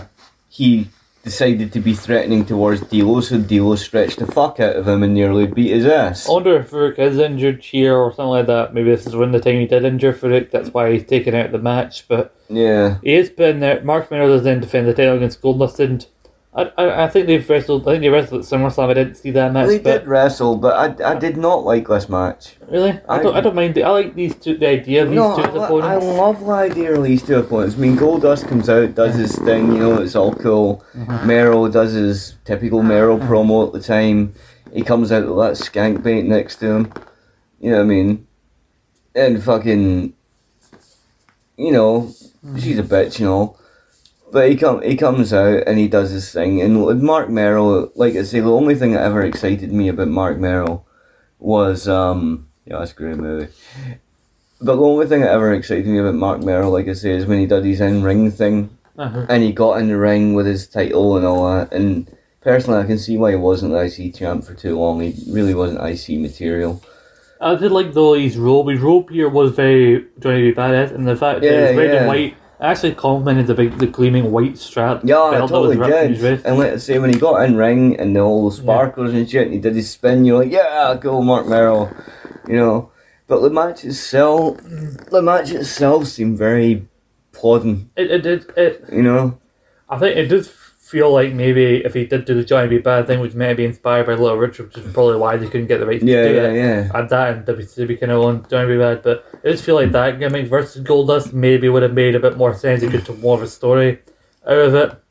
But yeah, Yeah. I don't. And no, like see the part during sort of mid match as Yeah. well, where Goldust had Merrill on his ass, and he he got him for some reason got a fucking microphone, and then shouted at the crowd and threatened to f- stick his tongue down all their I throats. think he was trying to get more heel. Like, if you don't shut, I'm gonna come out there and stick my tongue out. Like, oh, get away from me, gay person. Is what Yeah, and but then he it's like- crowd said.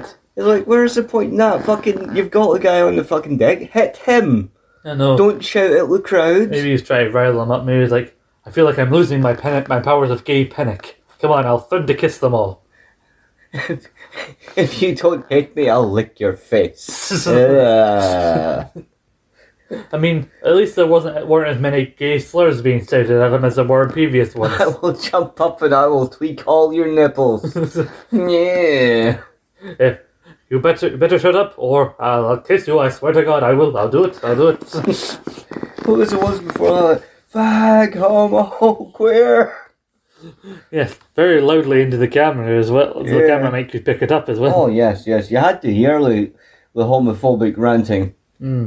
The Did- homophobic ranting of America. It didn't help when he had that match with uh, with Warrior, where he was wandering around the outside for most of it, where the camera was close to there with that microphone, where people at ringside could loudly be heard. Yeah, yeah. But that, that was not a match. That was. I'm sure Ultimate Warrior definitely wouldn't approve of those things being shouted. Oh, knowing- knowing what we know no, about no. him. Prick. I don't respect for the dead and everything, but he was a prick. He was a prick. just the way you He said was. A, he was. Aye, just fucking aye. Prick. aye, Well, he was. but he was, but. Uh, I'm surprised. I mean, I'm not saying I love this match. I'm not going to be all surprised that you say you don't like it. We should mention Mr. Perfect comes out, who'd been kind of a sort of. He positioned himself as a bit of an ally to Mark Merrill and everything. Oh, how that would go. And he did, he did tease that he was annoyed that Merrill didn't thank him when he won the IC title. He instead to, chose to thank God. Which is all, all, good, all the good that Did did. he? him. I think he did.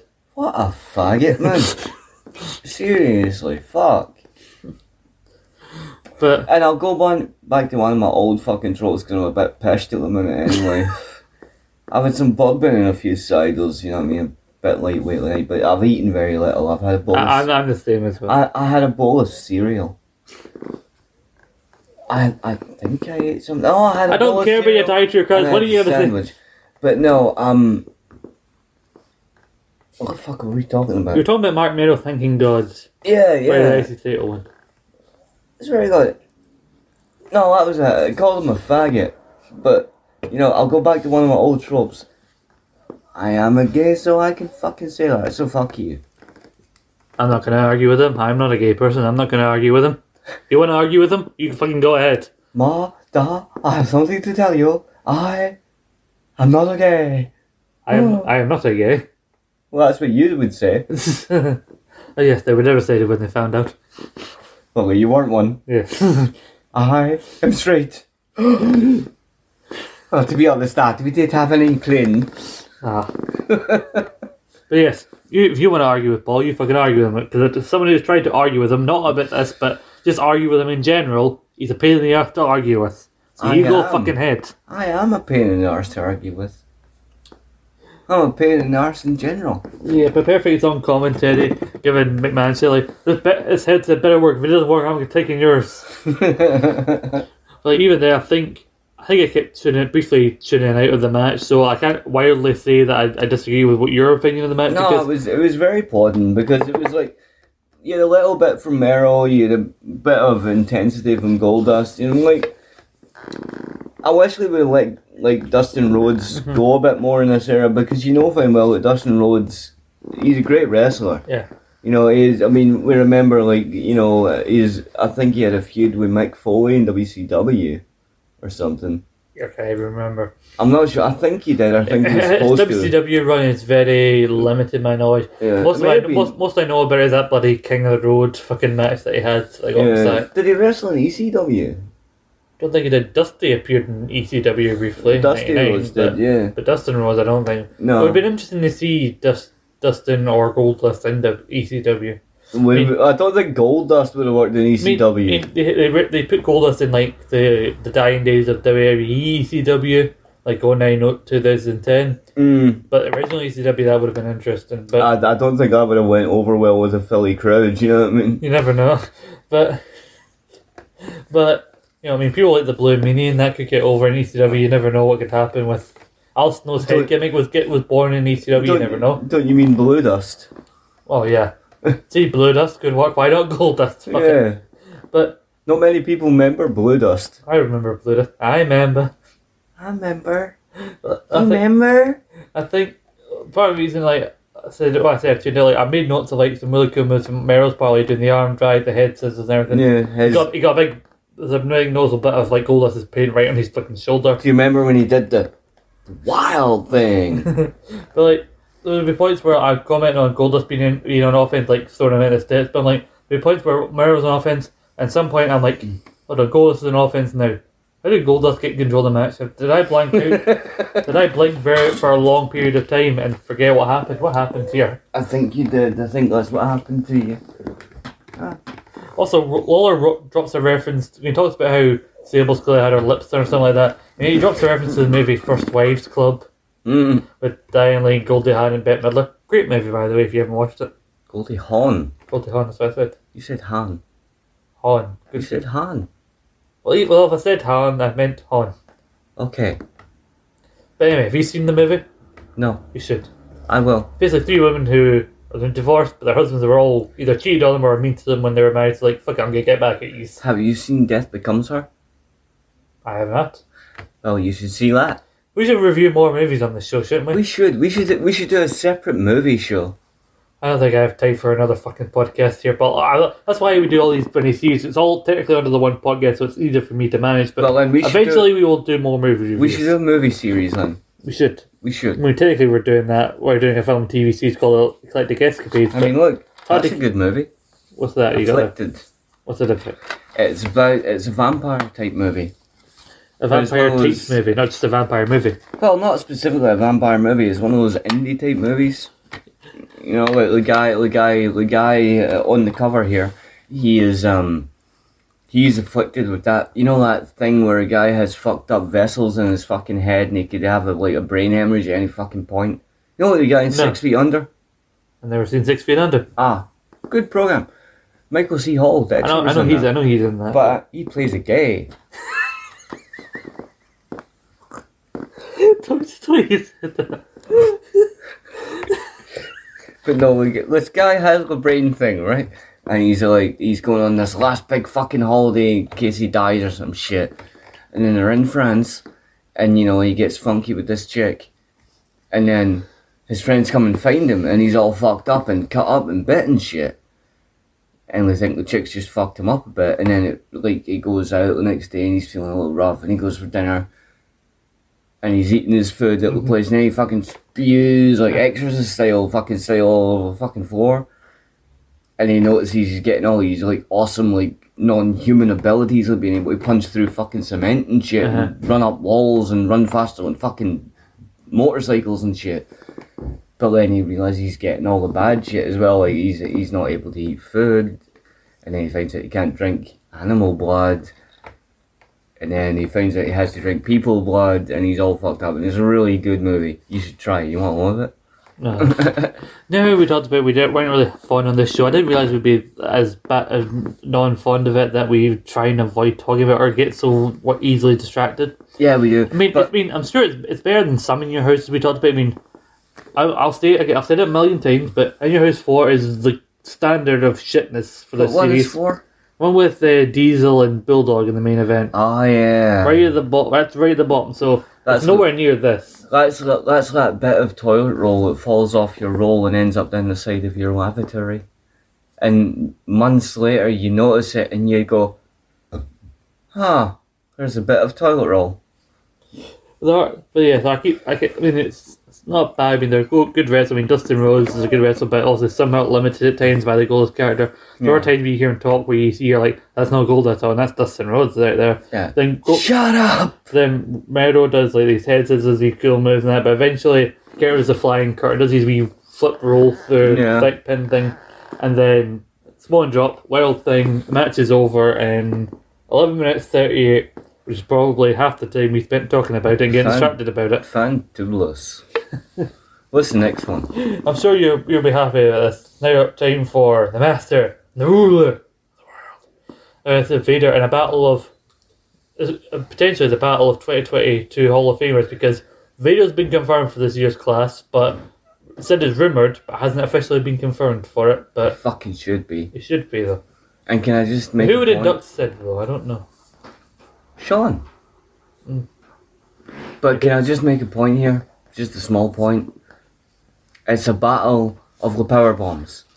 Sid does not win with a power I bomb. I, I, I was gonna say the exact same thing. I was annoyed. As, Sid wins with a fucking choke the slam. finish comes. It's not even a power bomb. They tease the power bomb. No power bombs were found anywhere in the vicinity of the Not match. one power bomb in this fucking match. It was a choke slam.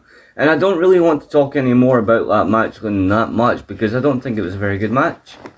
Well, I mean, I wasn't expecting a technical masterclass or anything, but No, but it was a technical it was- shit show. I was expecting the Big E special, the big man slapping meat, as it's called. Nah, it was a technical shit show. We teased the fucking powerbomb for most of it. The powerbomb didn't happen and Sid wins it shoddily with a kind of crappy chokeslam.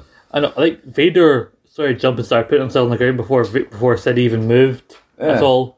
Yeah. So Vader, if anything, choke slammed himself. When you think about it, because I do like the idea that s- when Sid's first problem is his big boot leg drop, considering he came in, started feuding with Hogan. They kind of wanted almost to be a Hogan-esque character at one Yeah. point. So Michael does come in to join commentary. Uh, Sid, though, I should comment. We talk about how over he is at Survivor Series. He gets a great Yeah. pop here as well. he does.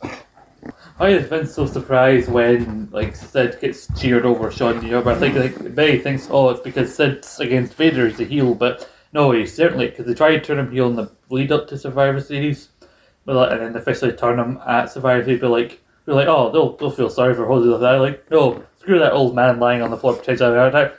Batter that weird pretty boy, Shawn Michaels. Kill him, kill, kick him till he dies. Which was the style at the time. That was the style. So they're going out there, Sean gets in his face, and Vader just does his typical thing of like, I'm going to punch you very, very hard. Which was his style at the time. uh, there's a point where Vader goes for the. Vader's a very silly boy. He does that big splash off the top, which is technically called the Vader bomb and not a power bomb, so don't try and pass that shit off as a power bomb. Because the whole the pro package is just clips of them doing a power bomb, and then Sean being asked who does a better power bomb because you've taken both, and he gives a very non-answer. Yeah, he gives a very Sean on drugs in the 90s answer. Yes, very much so. Shawn Michaels could not be here with us. He's way off on another plane right now. He's that high. Yeah. Shawn, Lots of little bottles of pills. Shawn getting into it with King on commentary as well. Huh. Uh, Sid gets kicked in the balls, hit in the balls at one point by uh, Vader, and then Vince Gerald tries to do an impression of Sid by just talking in a higher voice and saying, "My name is Sid." and then, so yeah, Vader's a silly boy. He hits the Vader bomb and then goes for another one because like he doesn't want to beat him that way. And then he goes goes for another one, and Sid gets the the knees up, goes to tease the power bomb. Jericho tries again, and then Vader just Sid just grabs the ropes and nukes. Yep. And he's right up in Jim Cornette's balls. His voice is higher than it usually is. But letting Vader, when Sid goes to, I think he goes to set up with power bomb Vader. Hoof, hoof, like that, up hits him in the crotch. So yeah, a lot, a lot, of, not a good match to have testicles and just everyone's getting hoofed right in Yeah, the balls. everybody's getting hoofed in the balls. Everybody's teasing a fucking power bomb, but like I say, it ultimately finishes with a rather shoddy chokeslam. It does, and it ends. And did I note down the time? How long this one? How long this match goes for? Eight minutes.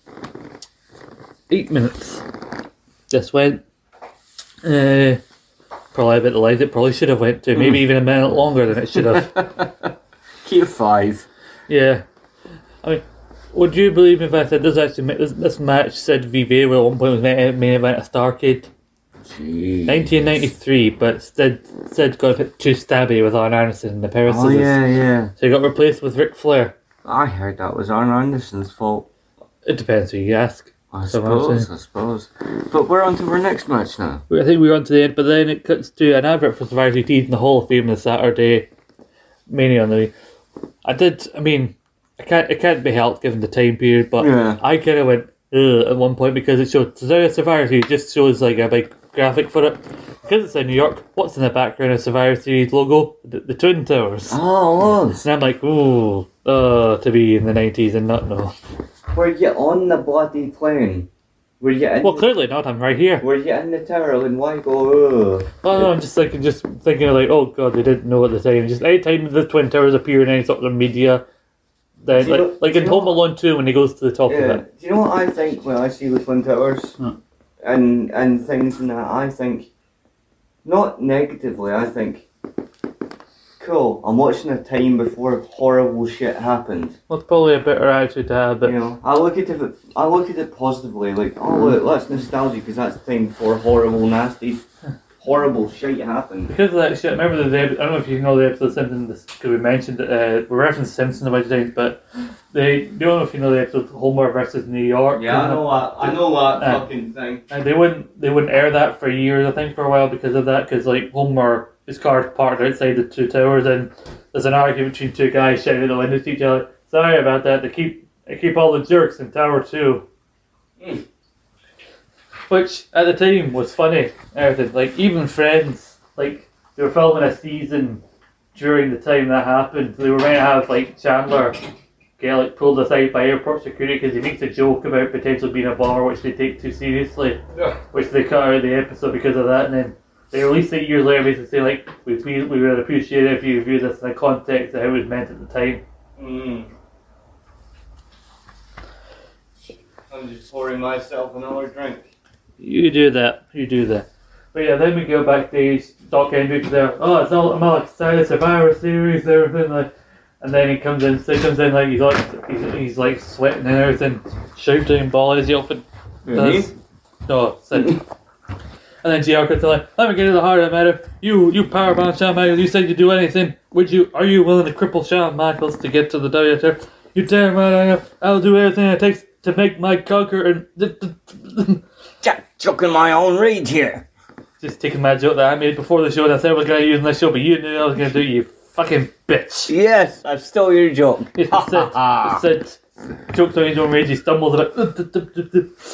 He's, he's, he's starting to cross the line from soft spoken. Said, uh, I'm shouting and I have half the brain that you do. Sorry, I'm struggling to control the volume of my voice. Then he ends it by saying he is the master, the ruler. What? Sid is cool. Uh, Sid is Hall of Fame bound. but I do like that. I- something a line um, I, I only discovered because of the show Wrestling and Battles. But like at one point said, got a promo while they were in this time said, "In this business, in this life, it's kick or be kicking." I, that, that, that's not that's not grammatically correct. Sid. Kicking. Kicking. I'll go back to the, the phrase I heard before. Like he said, he would think of words. The words would stop off for a few too many pints on the way to I his would, mouth. I would love to hear Sid quoting Father Jacklin's hairy Japanese bastards. Just down there. John Michaels, you're nothing but a bunch of arse biscuits. Shawn Michaels, hairy Japanese bastard. Shawn Michaels, feck off. Sid, do you do you think you and Sean will be able to coexist? That would be an ecumenical matter. That would be an ecumenical, yes. Sean just nudges him. Yes. Title run. Oh yes. What? What do you two do? We're wrestlers, Sid. Wrestlers. Oh, don't tell me I'm still in that fucking company. Should be playing softball. He loves him himself, ball. He does. We should mention Shawn Michaels does raise his hand, by the way. They, they do blatantly say that Shawn prefers Sid wins the match, by the way. And Yeah. this is pretty much, for a while, Vader. Vader does get a title shot at some point in 87, which we'll cover in a future episode. Yeah. But Vader's main event wise, he done. Yeah, he, he done. done. He done. That's partly Sean's fault. Yeah, yeah. Although the large part Shawn's fault. But yeah. but Shawn, He made Shawn, Vader- and he Shawn, made and, Vader upset. Shawn and Vince share blame, I think, and and that. I feel terribly bad for Vader because you know, I watched him on a couple of like interview segments. He was a really, really nice man. Mm. Leon. Yeah, Jim Conrad often says like, despite being a big guy, you could hurt his feelings very Mm-hmm. easily. He was a very, very sensitive soul. I would, I would have liked to give him a big cuddle and say, "You're awesome, Vader," and go, "Yeah," and give him a Vader sign. Yeah. You know, I'd be like, "Yeah, man, it's time, time for you to be the champ, man." Anyway, Yeah, then we come to the main event, the buried finally, alive match. finally, Christ. Sorry, this pay per view sucks ass mostly. Well, well, I- Even I, they're laughing I at was it. gonna ask what I was gonna ask what what doesn't suck ass, but we'll get to that when we get to our overall thoughts of it. But it's only watch it we're talking to you about it. I realized, like, oh yeah, that thing did suck. ass. I didn't really pay attention to that, but Like, oh yeah, that did suck ass. Damn you, people, and your sucky pay per view. you on your thing that sucks ass. but we, do, we basically get a very re- much a repeat of the same video package. Like Undertaker's cutting promos with that fucking black tear tattoo over his eye. podcast. Don't tell me I'm still reviewing that fucking pay per view. But Undertaker's doing things with his buried in a game like unto and uh, mankind's streaking in angry. I don't want to be buried alive, Uncle Paul. And he's like, he's like this grave's too short for the Undertaker. Yeah, we're doing we're doing all our spooky wookie wookie things and Yes. going, ooh, I don't want to be buried alive. Ah, you'll be buried alive. Oh, Paul Bearer, I'm fat. It's like, it's like Sarah, what are you doing? I'm burying you, but I'm still alive. Shh, you're waking the neighbors. this is just references galore, isn't it? it really is. She just called it the References Galore podcast. That's what you should call it, References Galore, to cover a shitty podcast. But this podcast is not shitty. The pay per view we're talking about is shitty. That's the one I meant. Yeah. The words, like said, like said, the words were formulated in your brain, sold off for a few too many pints, and then stumbled out of your mouth. Yeah, but you see, I have a little excuse of alcohol. What the fuck excuse did he have? It's just fucking mental. well, I mentioned earlier on I had opinions, which feels like so long ago since I mentioned I had opinions about this main event. that I've not really, I don't feel like I've met shared with you before. I don't care for buried alive matches. I don't care for them either, if I'm honest. I Oh. think they're very, they're very plodding and very, and I know I've used that already today, but I do think they're very, very you know, we're like, you're watching it, and I mean, the best part of a Buried Alive match when it happens is the in ring part. Yeah. But the rest of it is pish, to be honest with you. And the very fact, like, we get. We get all the usual fucking spots. I mean, we even get a little bit of Paul Bearer interference when Undertaker, I think, goes for old school at one point. Yeah. he- And Bear kind of flabbily falls on the rope and Yeah. pulls him down a bit. But we get all the back and forth, and we get Mankind doing a little bit of mandible and the, the screeching he did at the time and all that. But then we get to the outside shit, and it's all a lot of. It's just all back and forth, and under. And I know I'm being so matter of fact about it, but it really it was a shit match. like I you know? remember. it was a shitty match. some years ago, uh, uh, there was a compilation on the network of like Undertaker like specialty gimmicky matches kind of thing, and one of the first ones on it was this this match. Yeah. and I watched it back. I'd seen one or two Barry Lyman matches. The only Barry Lyman matches I'd seen this point. I don't know if this affect my perception of the match, but Barry Lyman matches I'd seen with a Taker because Taker's in every fucking Barry Lyman match. Yeah. I'd seen the Taker McMahon one from Survivor Series 03 where Vince is bleeding all over the place. Kane gets involved, and then Kane Mm. I see v- Ric Flair in it. basically yeah, Yeah. and then Kane v Taker out bragging rights 2010, and then I watched this one. I was like, I thought like they're not my favorite, but I don't mind a buried alive match. I'll watch this. What I'll- was you know the buried alive match that led to the Undertaker's reemergence as a dead man? That was 03 That because was Kane came 03. out and got involved and then came back, got started haunting Kane with the lights flickering on and off and all Mm-hmm. that crap. Uh, but then I watched this match and I'm like, huh, I don't think I like Buried Alive matches. This No, one, they're this really match sucky. is very boring. Cause, and, and it goes back to the same reason I wasn't a fan of when we covered that in your house that had the hog pen match because Yeah. if you're going to go over to the thing that you need to go over that's outside of the ring, wait until the finish to go to it. Don't go to it and then go back to the ring. And then go back to it, Because yeah. They go, when the eventually the burying part happens, that's the third time that they go to the bury thing. They go to it's- it, they It's go away. very like do you know what it's very like? It's like a more exaggerated and played out version of like and I'm gonna use a Royal Rumble trope for this. Mm-hmm. You know like when someone's in a Royal Rumble, right, and the power wrestler Yeah. has got the guy Uh-huh. up like that yeah. and they they either right they do a thing that Bulldog done a few times Mm-hmm. Yeah. where they walk to the either rope Yeah. and they tease that they're gonna and they just toss them in the Yeah. middle and you're thinking you have the fucker up just throw him the fuck out Yeah, no. it's the same fucking thing you're like why play out a scenario like that when people watching and people watching at home are going just fucking do the thing just There's a weird sequence it. where like they do weird small package things where like one of them gets a small package on the on the grave bit and they go rolling down the dirt. Like yeah what what are you doing? You wouldn't really be able to tell that man had a dirt on because he's wearing a brown singlet and they had that weird wearing a brown singlet he's wearing brown brownish well, like, gear, well, gear's very dark brown and there's this wee bluish lights shining all Yeah, around yeah, the grave yeah. and everything. But like yeah, twice they go to the grave, no burning happens, and they go back.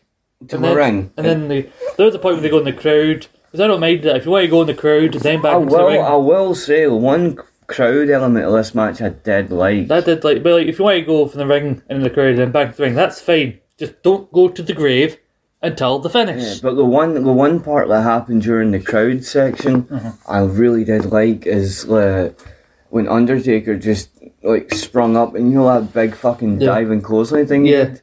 That section where Yeah. he just jumped over the Yeah. fucking barrier and like clubbed him. I was like, oh fuck, that was that was the only bit of the match that excited me.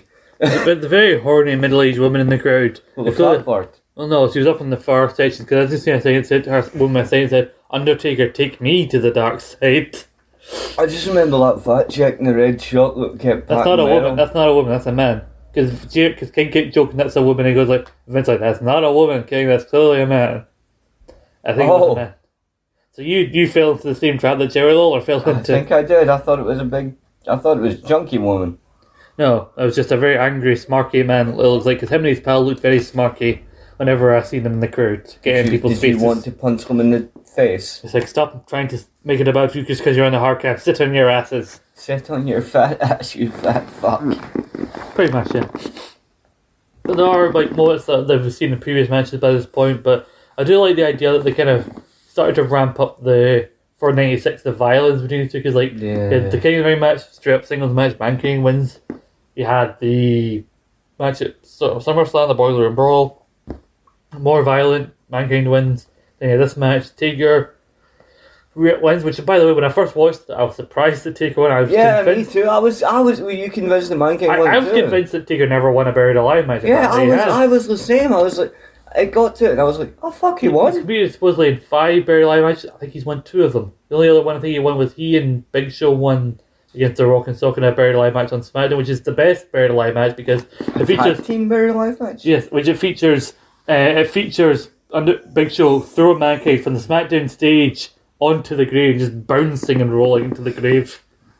It's a hell of a spot. I'll try to find it for you. at Cool, some point. cool. But yeah, so I was convinced Taker would never win. But then, uh, which makes it even more perplexing when we talk because we talked about Survivor Series before, and that's just a straight up singles match. I mean, I know Paul Bearers is better in the cage and everything, but like That match is shit. uh, pretty much a singles match, which Taker wins cleanly. Like, so I'm thinking like, why did Mankind, given what happens, why did Mankind not just win here? So Taker ultimately gets his revenge, pins Mankind because if Taker keeps winning, and only has one win over Mankind, which is Survivor Series. It makes the In Your House It's After WrestleMania, which is called Revenge of the Taker, which is against Mankind, Yeah, even more prominent. Yeah, it makes I it know. make, makes more sense. Scott, you're not telling me something I don't think myself. I, I agree with you This is 100 like shit percent from on like this shit. 25, 26 years ago, and it's- it's still It annoying still me. boggles your mind. It still annoys you. It annoys me too. You know, it's just I just I'm much like you. I don't get it.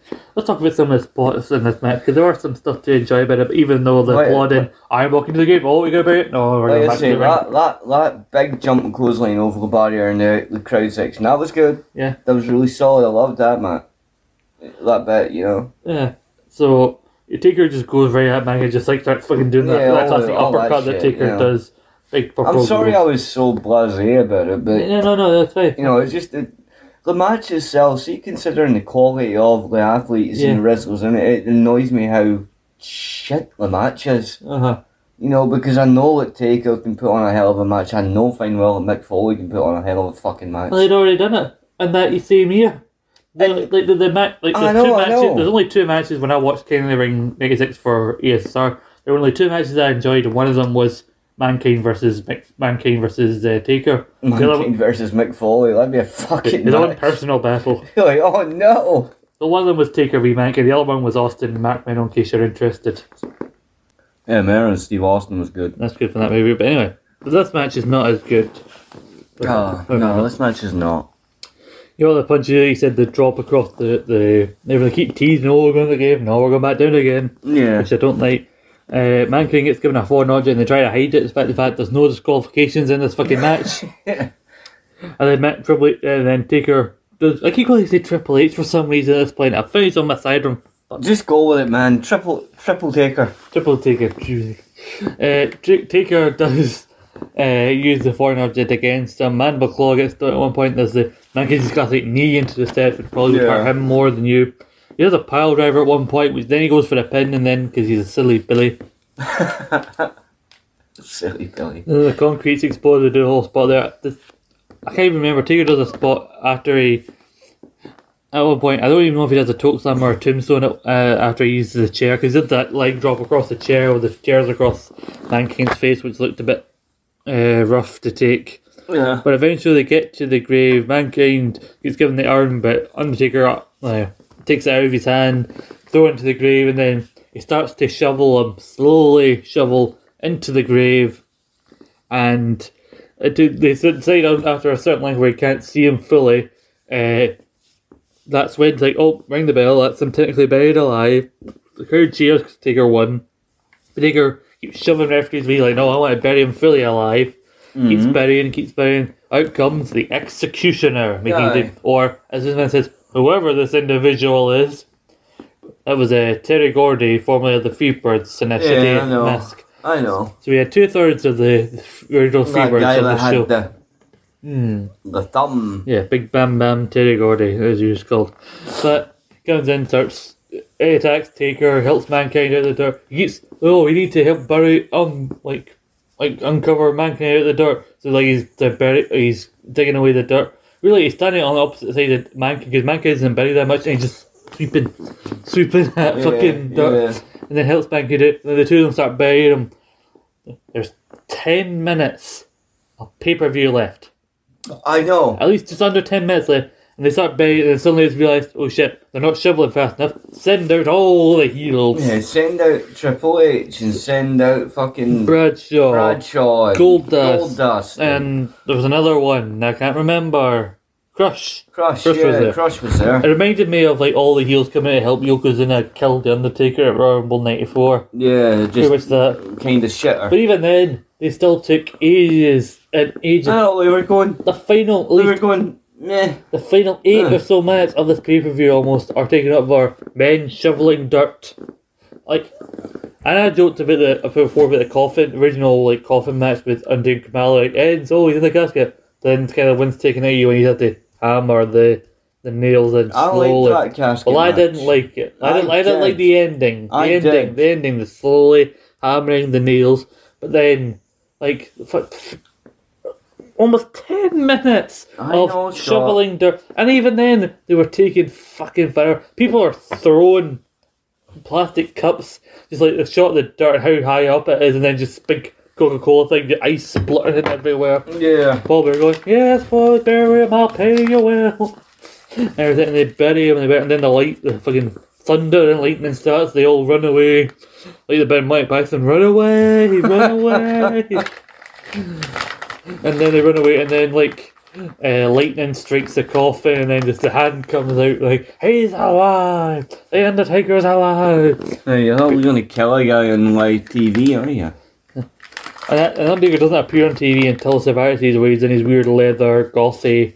Look at Thing. me! I, look at me! I'm a vampire gimmick. Look at me, I'm not wearing purple and black anymore. Yes. And and Paul Bear has to go in the cage, and he has that stupid line in his promo. I'm not going in the cage because I'm Paul Bear, and you're not. So that's in your house, buried alive. Uh, Ugh. thoughts Well, well- overall? well, it buried my enthusiasm. Yeah, uh, highlights, good points of it, positive things.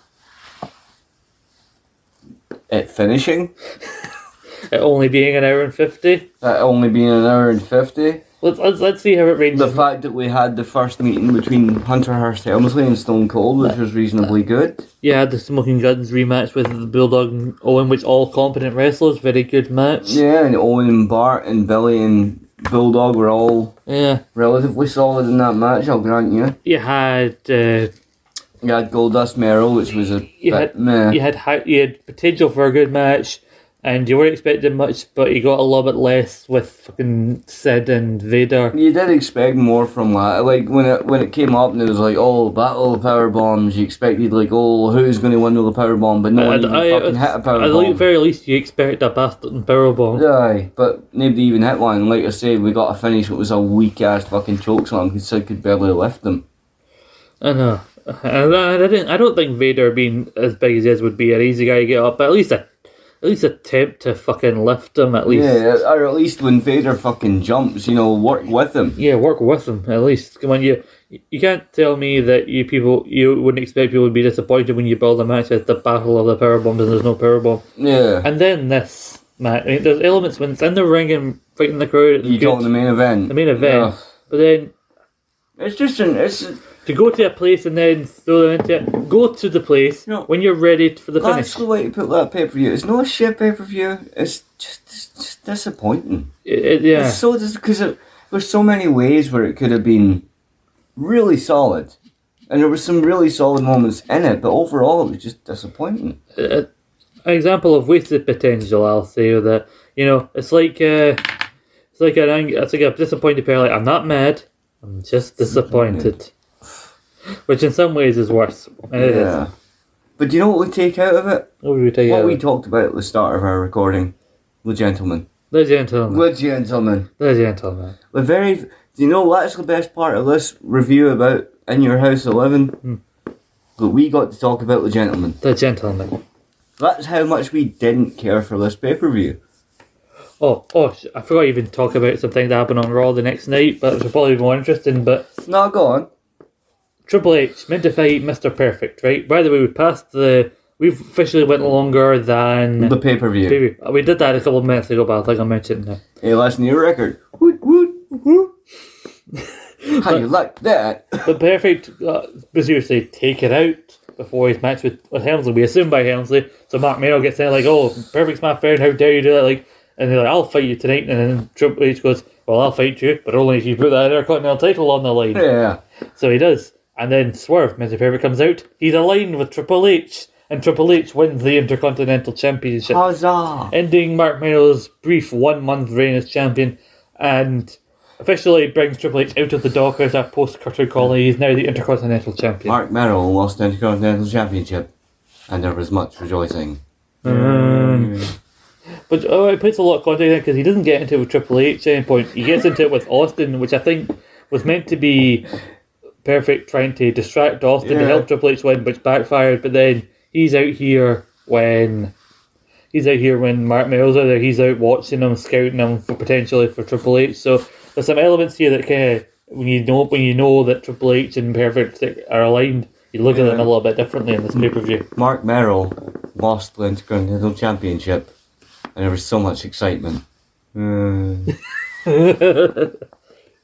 So Mark Merrill loses the tail the next night, uh, and then we go in. was that was that uh, In Your House Eleven his only pay per view defense of that Intercontinental title? Maybe it is only defends on televised potentially. Only probable. But I, 'cause I don't know what happens with him on the TV all leading up to this pay per view. So maybe yeah, on TV. I, don't know. I do you know? what? I believe it's possible we could probably find out on YouTube, but who really cares? Well, he's only probably he's only successful televised defense because then he defends it the next night against Triple H and he loses and then he becomes Who did he win it from? uh, he won it from Farouk because the title was vacant because Ahmed got injured. Right, right. so So, they- you won it an attorney. Yeah. So then also from here we go to Survivor Series. They did, they did mention Bret Hart once or twice a year, so Bret Hart I think, would come out either the night after or the following week, Yeah. where they teased that oh he had officially confirmed that he's signing with the World Wrestling Federation. He had secretly already Yeah. agreed. But then, Is that like twenty year Uh, contract they yeah. agreed? And then Vince is like, oh, like no, he's like, oh, thank God, thank God, he's staying with the WWE.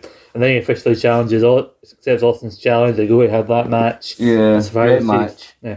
And then Triple H and uh, and Meadow at Survivor Series will do captain separate teams. Uh, by the way, by Survivor Series, Perfect's gone. Yeah. Like I'll make. I think it had to do with all him wanting to wrestle and the whole Lloyd's of London thing. But he would show up in 90, mid ninety seven to wrestle in E and WCW because they were paying him lots of money. Yes, lots of money. Mo- Obviously, it helped cover the fact he was losing money at that Lloyd's of London policy, but really, that 515 Meadows team would have a special debut. One uh, would be important to Triple H, one Rocky Maivia. Oh yes. We've covered, by the way, in uh, Survivor Series 96 a couple of years ago in our back gallery. Go listen to that if you do. want if you want to know what happens next following this meh pay per view. And then we'll. So then from- Rain, yeah. so then from there, also we know what happens. Uh, we have Doug Fairs and Phil Foy making an appearance, making an impact against Owen Oh, and Bulldog. They made such an impact in their tenure in WWF. Such an impact. I mean, they beat Owen and Bulldog in their in their debut in the Survivor That's Series their match. only interesting match. But anyway, they still did a good thing. But anyway, after that, you had Taker and that they continues the feud with Mankind. Uh, Mia Maivia debuts, becomes sole survivor. Brett beats Austin, wa- earns the right to fight the world champion at the next pay per view.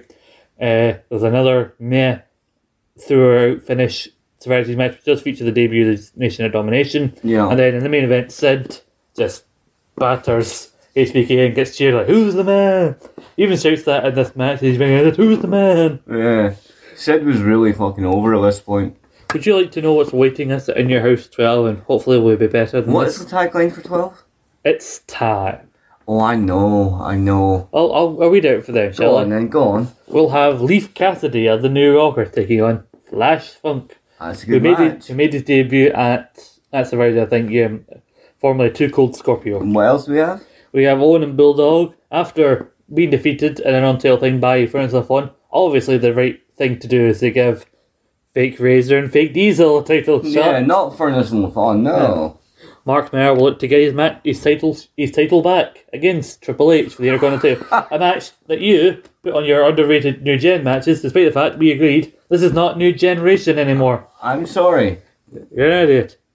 Oh, an Armageddon rules match. Oh, yeah, that fucking. The match. Executioner versus the That's Undertaker. a horrible match. And Psycho said of- against Britt, the Hitman half Hurrah! Oh, speaking of, I didn't even mention the dark matches that happened after Buried Alive. Go on. I'll get my notes up in a moment. Going back to my notes, Mm-hmm. yeah, there were two dark matches that happened after this. After we'd seen a man reach his hand over the Go grave, on then. What were the matches? we had uh, the Godwins defeat the New Rockers in about six minutes. Okay. And despite the fact he was not wrestling on the pay per view, he was there on a non wrestling capacity. Shawn Michaels successfully defended in a dark match the WWF Championship in 13 minutes 35 against Goldust. So That Gold- was a fucking dark match. Goldust wrestled the double duty on this show, coming back out later to wrestle Shawn Michaels in the dark match. 13 minute dark match against Michaels for the fucking title and it's not on fucking it's not on tape. No. For fuck's sake, why? I sound Because so butthurt about and you should be, I think. I think that would be a great match to I see. think so. I'm sure it happened on TV. At one point on TV, Sean did defend the title against Goldust on an episode of Raw, but I haven't seen that. I would like to see this on pay per view compared Yeah. to some of the shit we did watch. It Yeah, fuck's sake, man. I am so butthurt. would have been better than about that. Goldust versus Meadow, It'd have been better than the fucking main event. which means Fuck. which is the perfect way for us to after hearing that is where does the thumbs lie? Oh, from thumbs down. When have I ever given a thumbs down? Very rarely. I don't think he was that bad to give a thumbs down. There were No. no. things I, I I am giving a thumbs down because I, I- just did not like this pay per view. I'm giving it a thumbs in the middle with leaning to down because it started out the first two matches started out very well, I thought, and then it, it sharply went downhill. But I'm keeping it in middle because of the strength of those first two matches. See, I am giving a thumb a, thir- a firm thumbs down Firm thumbs down. purely on the basis that if I'm looking at it as an overall show, it is predominantly a shit show. Mm. So that is what I I can't warrant with a few matches that were good because they weren't even that good. They were just palatable in my opinion. I mean, look at how much on the edge. My thumb is dangling on the edge Yeah. towards thumbs down. But there's part of me that did like parts of this that can't bring it to myself to give a thumbs down. No, So I'm, I'm going staunch on this one. Thumbs you, down. You, you do that. We'll come back uh, some point, either end of April, start of May for In Your House It's Time. We've got a plan for the schedule for the next couple of months. We're adding new stuff as we go along. Uh, like after, after that, And also, I give that a thumbs down even though that is part of my collection. yeah. I mean, you had to kind of, kind of have it. You know, you're a completionist. I think with the In Oh, Your fuck Houses. yes, I had to have linear houses. That was, and do you know? I don't even care that I don't have the one. I don't think I have all the ones that kind of have the in your house tagline in the background. I count it as having in your house when in your house was you know in your house this, not this. In your house. We're still going to cover this In Your Houses as part of the series. I hope you know that. Oh, I right? know that, but like, I'm happy my collection mainly consists of In Your House, Bad Blood, In Your House, Ground Zero, In Your House, DX, but it's always, you know, In Your House, DX was the first time the In Your House was prominent over the thing. After No Way Out or Texas In Your House, I think, is when it starts to go more the thing before you're in your house. yeah, It's on the yeah, network, in your house, is only go up to DX, yeah. which is weird. But yeah, so uh, that's us towards the end of uh, the show. Are you confident when we eventually get to it that In Your House It's Time will be better than this? Oh fuck yes, it will be. As someone who hasn't seen it, I can't comment. You've even- never seen In Your House, it's time. Most of these In Your Fuck, Houses I man. haven't seen. You need to see whole this. part- part You of- will enjoy that main event. Part of the purpose of these In Your House is for me to watch them. And so the first time. Good. Some of them, some of them are so bad. I know some of them have been so bad so far, and So some, of- bad. and some of them have been are so good. So good. The last couple were so good. This one, In your house nine, hurrah! In your house ten, hurrah! In your house eleven, meh. but Paul, Fuck you in your house eleven. we're kind of doing a thing. We're kind of starting a running theme where we're trying to, if we can, do a wrestling thing. Help me Not- stand up. I'm drunk. yeah, we're trying to do a thing. Fuck. I stand up a little. I fall down again. We're trying to do a thing now where, if we can, we can do a wrestling thing and then non-thing. We might do some couple of weeks where it's wrestling two in a row, but next week we're doing a non-wrestling thing. We're going back to Frasier. We're doing four episodes of Frasier. Are you looking forward to that? Yes. You didn't sound too convincing in there. Yes? We're doing episodes 13, 14, 15, and 16 of season 6. Paul is very excited about that, clearly. Yes, I am. After that, the Freak Fall Net, we're going to be doing some impact stuff, talking about Sacrifice, the multiverse of matches, which the card, as it stands right now, is looking fucking superb for that multiverse of matches. And on one show, we will talk about shoelaces. Okay. Okay, cool. And then, uh, so I think some point mid May after that, we were talking about uh, uh, Rumble, Rumble, Rumble 93 some point in May. We have another Oh, like, yes. Eclectic Escapades that's finally coming back Yep. after a couple of months uh, since we did the first one. Uh, And Rumble 93 had some fantastic matches like Michael's Shawn, uh, Steiner's against the Beverleys. I, I will let you know in advance, by the way, uh, people, like, at some point in May, we are doing an Eclectic Escapades, I believe, that's on schedule. It's going to be Toy Story 2, Hell because yes. it's got Kelsey Grammer, Stinky Pete, or The Prospect, or whatever you want to call him. Stinky Pete. Stinky Pete. Yeah. You know, I, I could get your Patton's t- Toy Story 3. But we have stuff like that and much more planned over the next couple of months. And yes, we do. We're we got we're starting to start to prepare things in advance so we can be professional, which we kind of weren't here. We plan to visit all of our listeners and give you a caramel. We're planning new and exciting innovations in the weeks to come, like our Free new drive-through caramel win- for all. like our new drive-through window. Yes. Free caramel for all. Caramel and soda pop. Since we've been here officially probably too long, Yeah, we have. we will say thank you for listening to Scott Hall's Rambling Podcast, especially rambling today. Uh, I have been Paul. He has been Scott. And I've been Scott and he's been Paul. Thank you for listening. Follow us on Twitter at SBRAM. Follow me at Scott Follow Rogan Opinions at Rogan underscore page. We're on their feed as well. Our feed and Rogan Opinions feed can be found on all good Android podcast apps, Anchor, Spotify, iTunes, Google Podcasts, Podbean. Wherever you choose to get your podcast, please give us a like, rating, review on your platform of choice. And also like our Facebook page, facebook.com forward slash Rogan podcast, where we swear at one point we will interact more on that page. But don't follow me to the pub unless you're planning to buy me a drink. Most people don't know what Paul looks like, but fair enough. That's a good attitude to have. But I won't buy you a drink because I never have any money. Yes. Ha ha He ha. never has any money. It's annoying. Anyway, Shut up. let us know what you thought of being your husband. Like, are we being too harsh? Are we being too nice in some aspects? What We do you are think- being too nice. What do you think of the? What do you think of buried alive matches in general? Let us know. Yeah. Are you a fan of Fraser? You'll be looking forward to next week's episode. Let- and also, if you haven't checked out our, la- our previous In Your House episodes or reviews, uh, back catalogue, uh, let's take over past Fraser reviews, past our last episode of like Escapades we talked about, Sideshow Bob. And make sure to check out the Survivor Series review at some point in our back catalogue before you listen to our inevitable review of In Your House It's Time. That'll catch you up on the middle portion of what's happened in between. It was like two, maybe even three years ago that we recorded that. Maybe my opinions will change, maybe some of them won't, but I think for the most part I can be confident most of the opinions in that podcast are pretty much the same. That said, it's awesome. Yes, he is. Yes. Who's the man? Sid's He's the man. And who's who who do we love? These people who continue to listen to this for over two hours. Hell yes. These people that would listen to us maybe do a retrospective on whose side is Kale with the K on? The inspiration or the influence? Or a bigger question, who cares? Kale with the K should care. I don't. Goodbye everyone. Bye.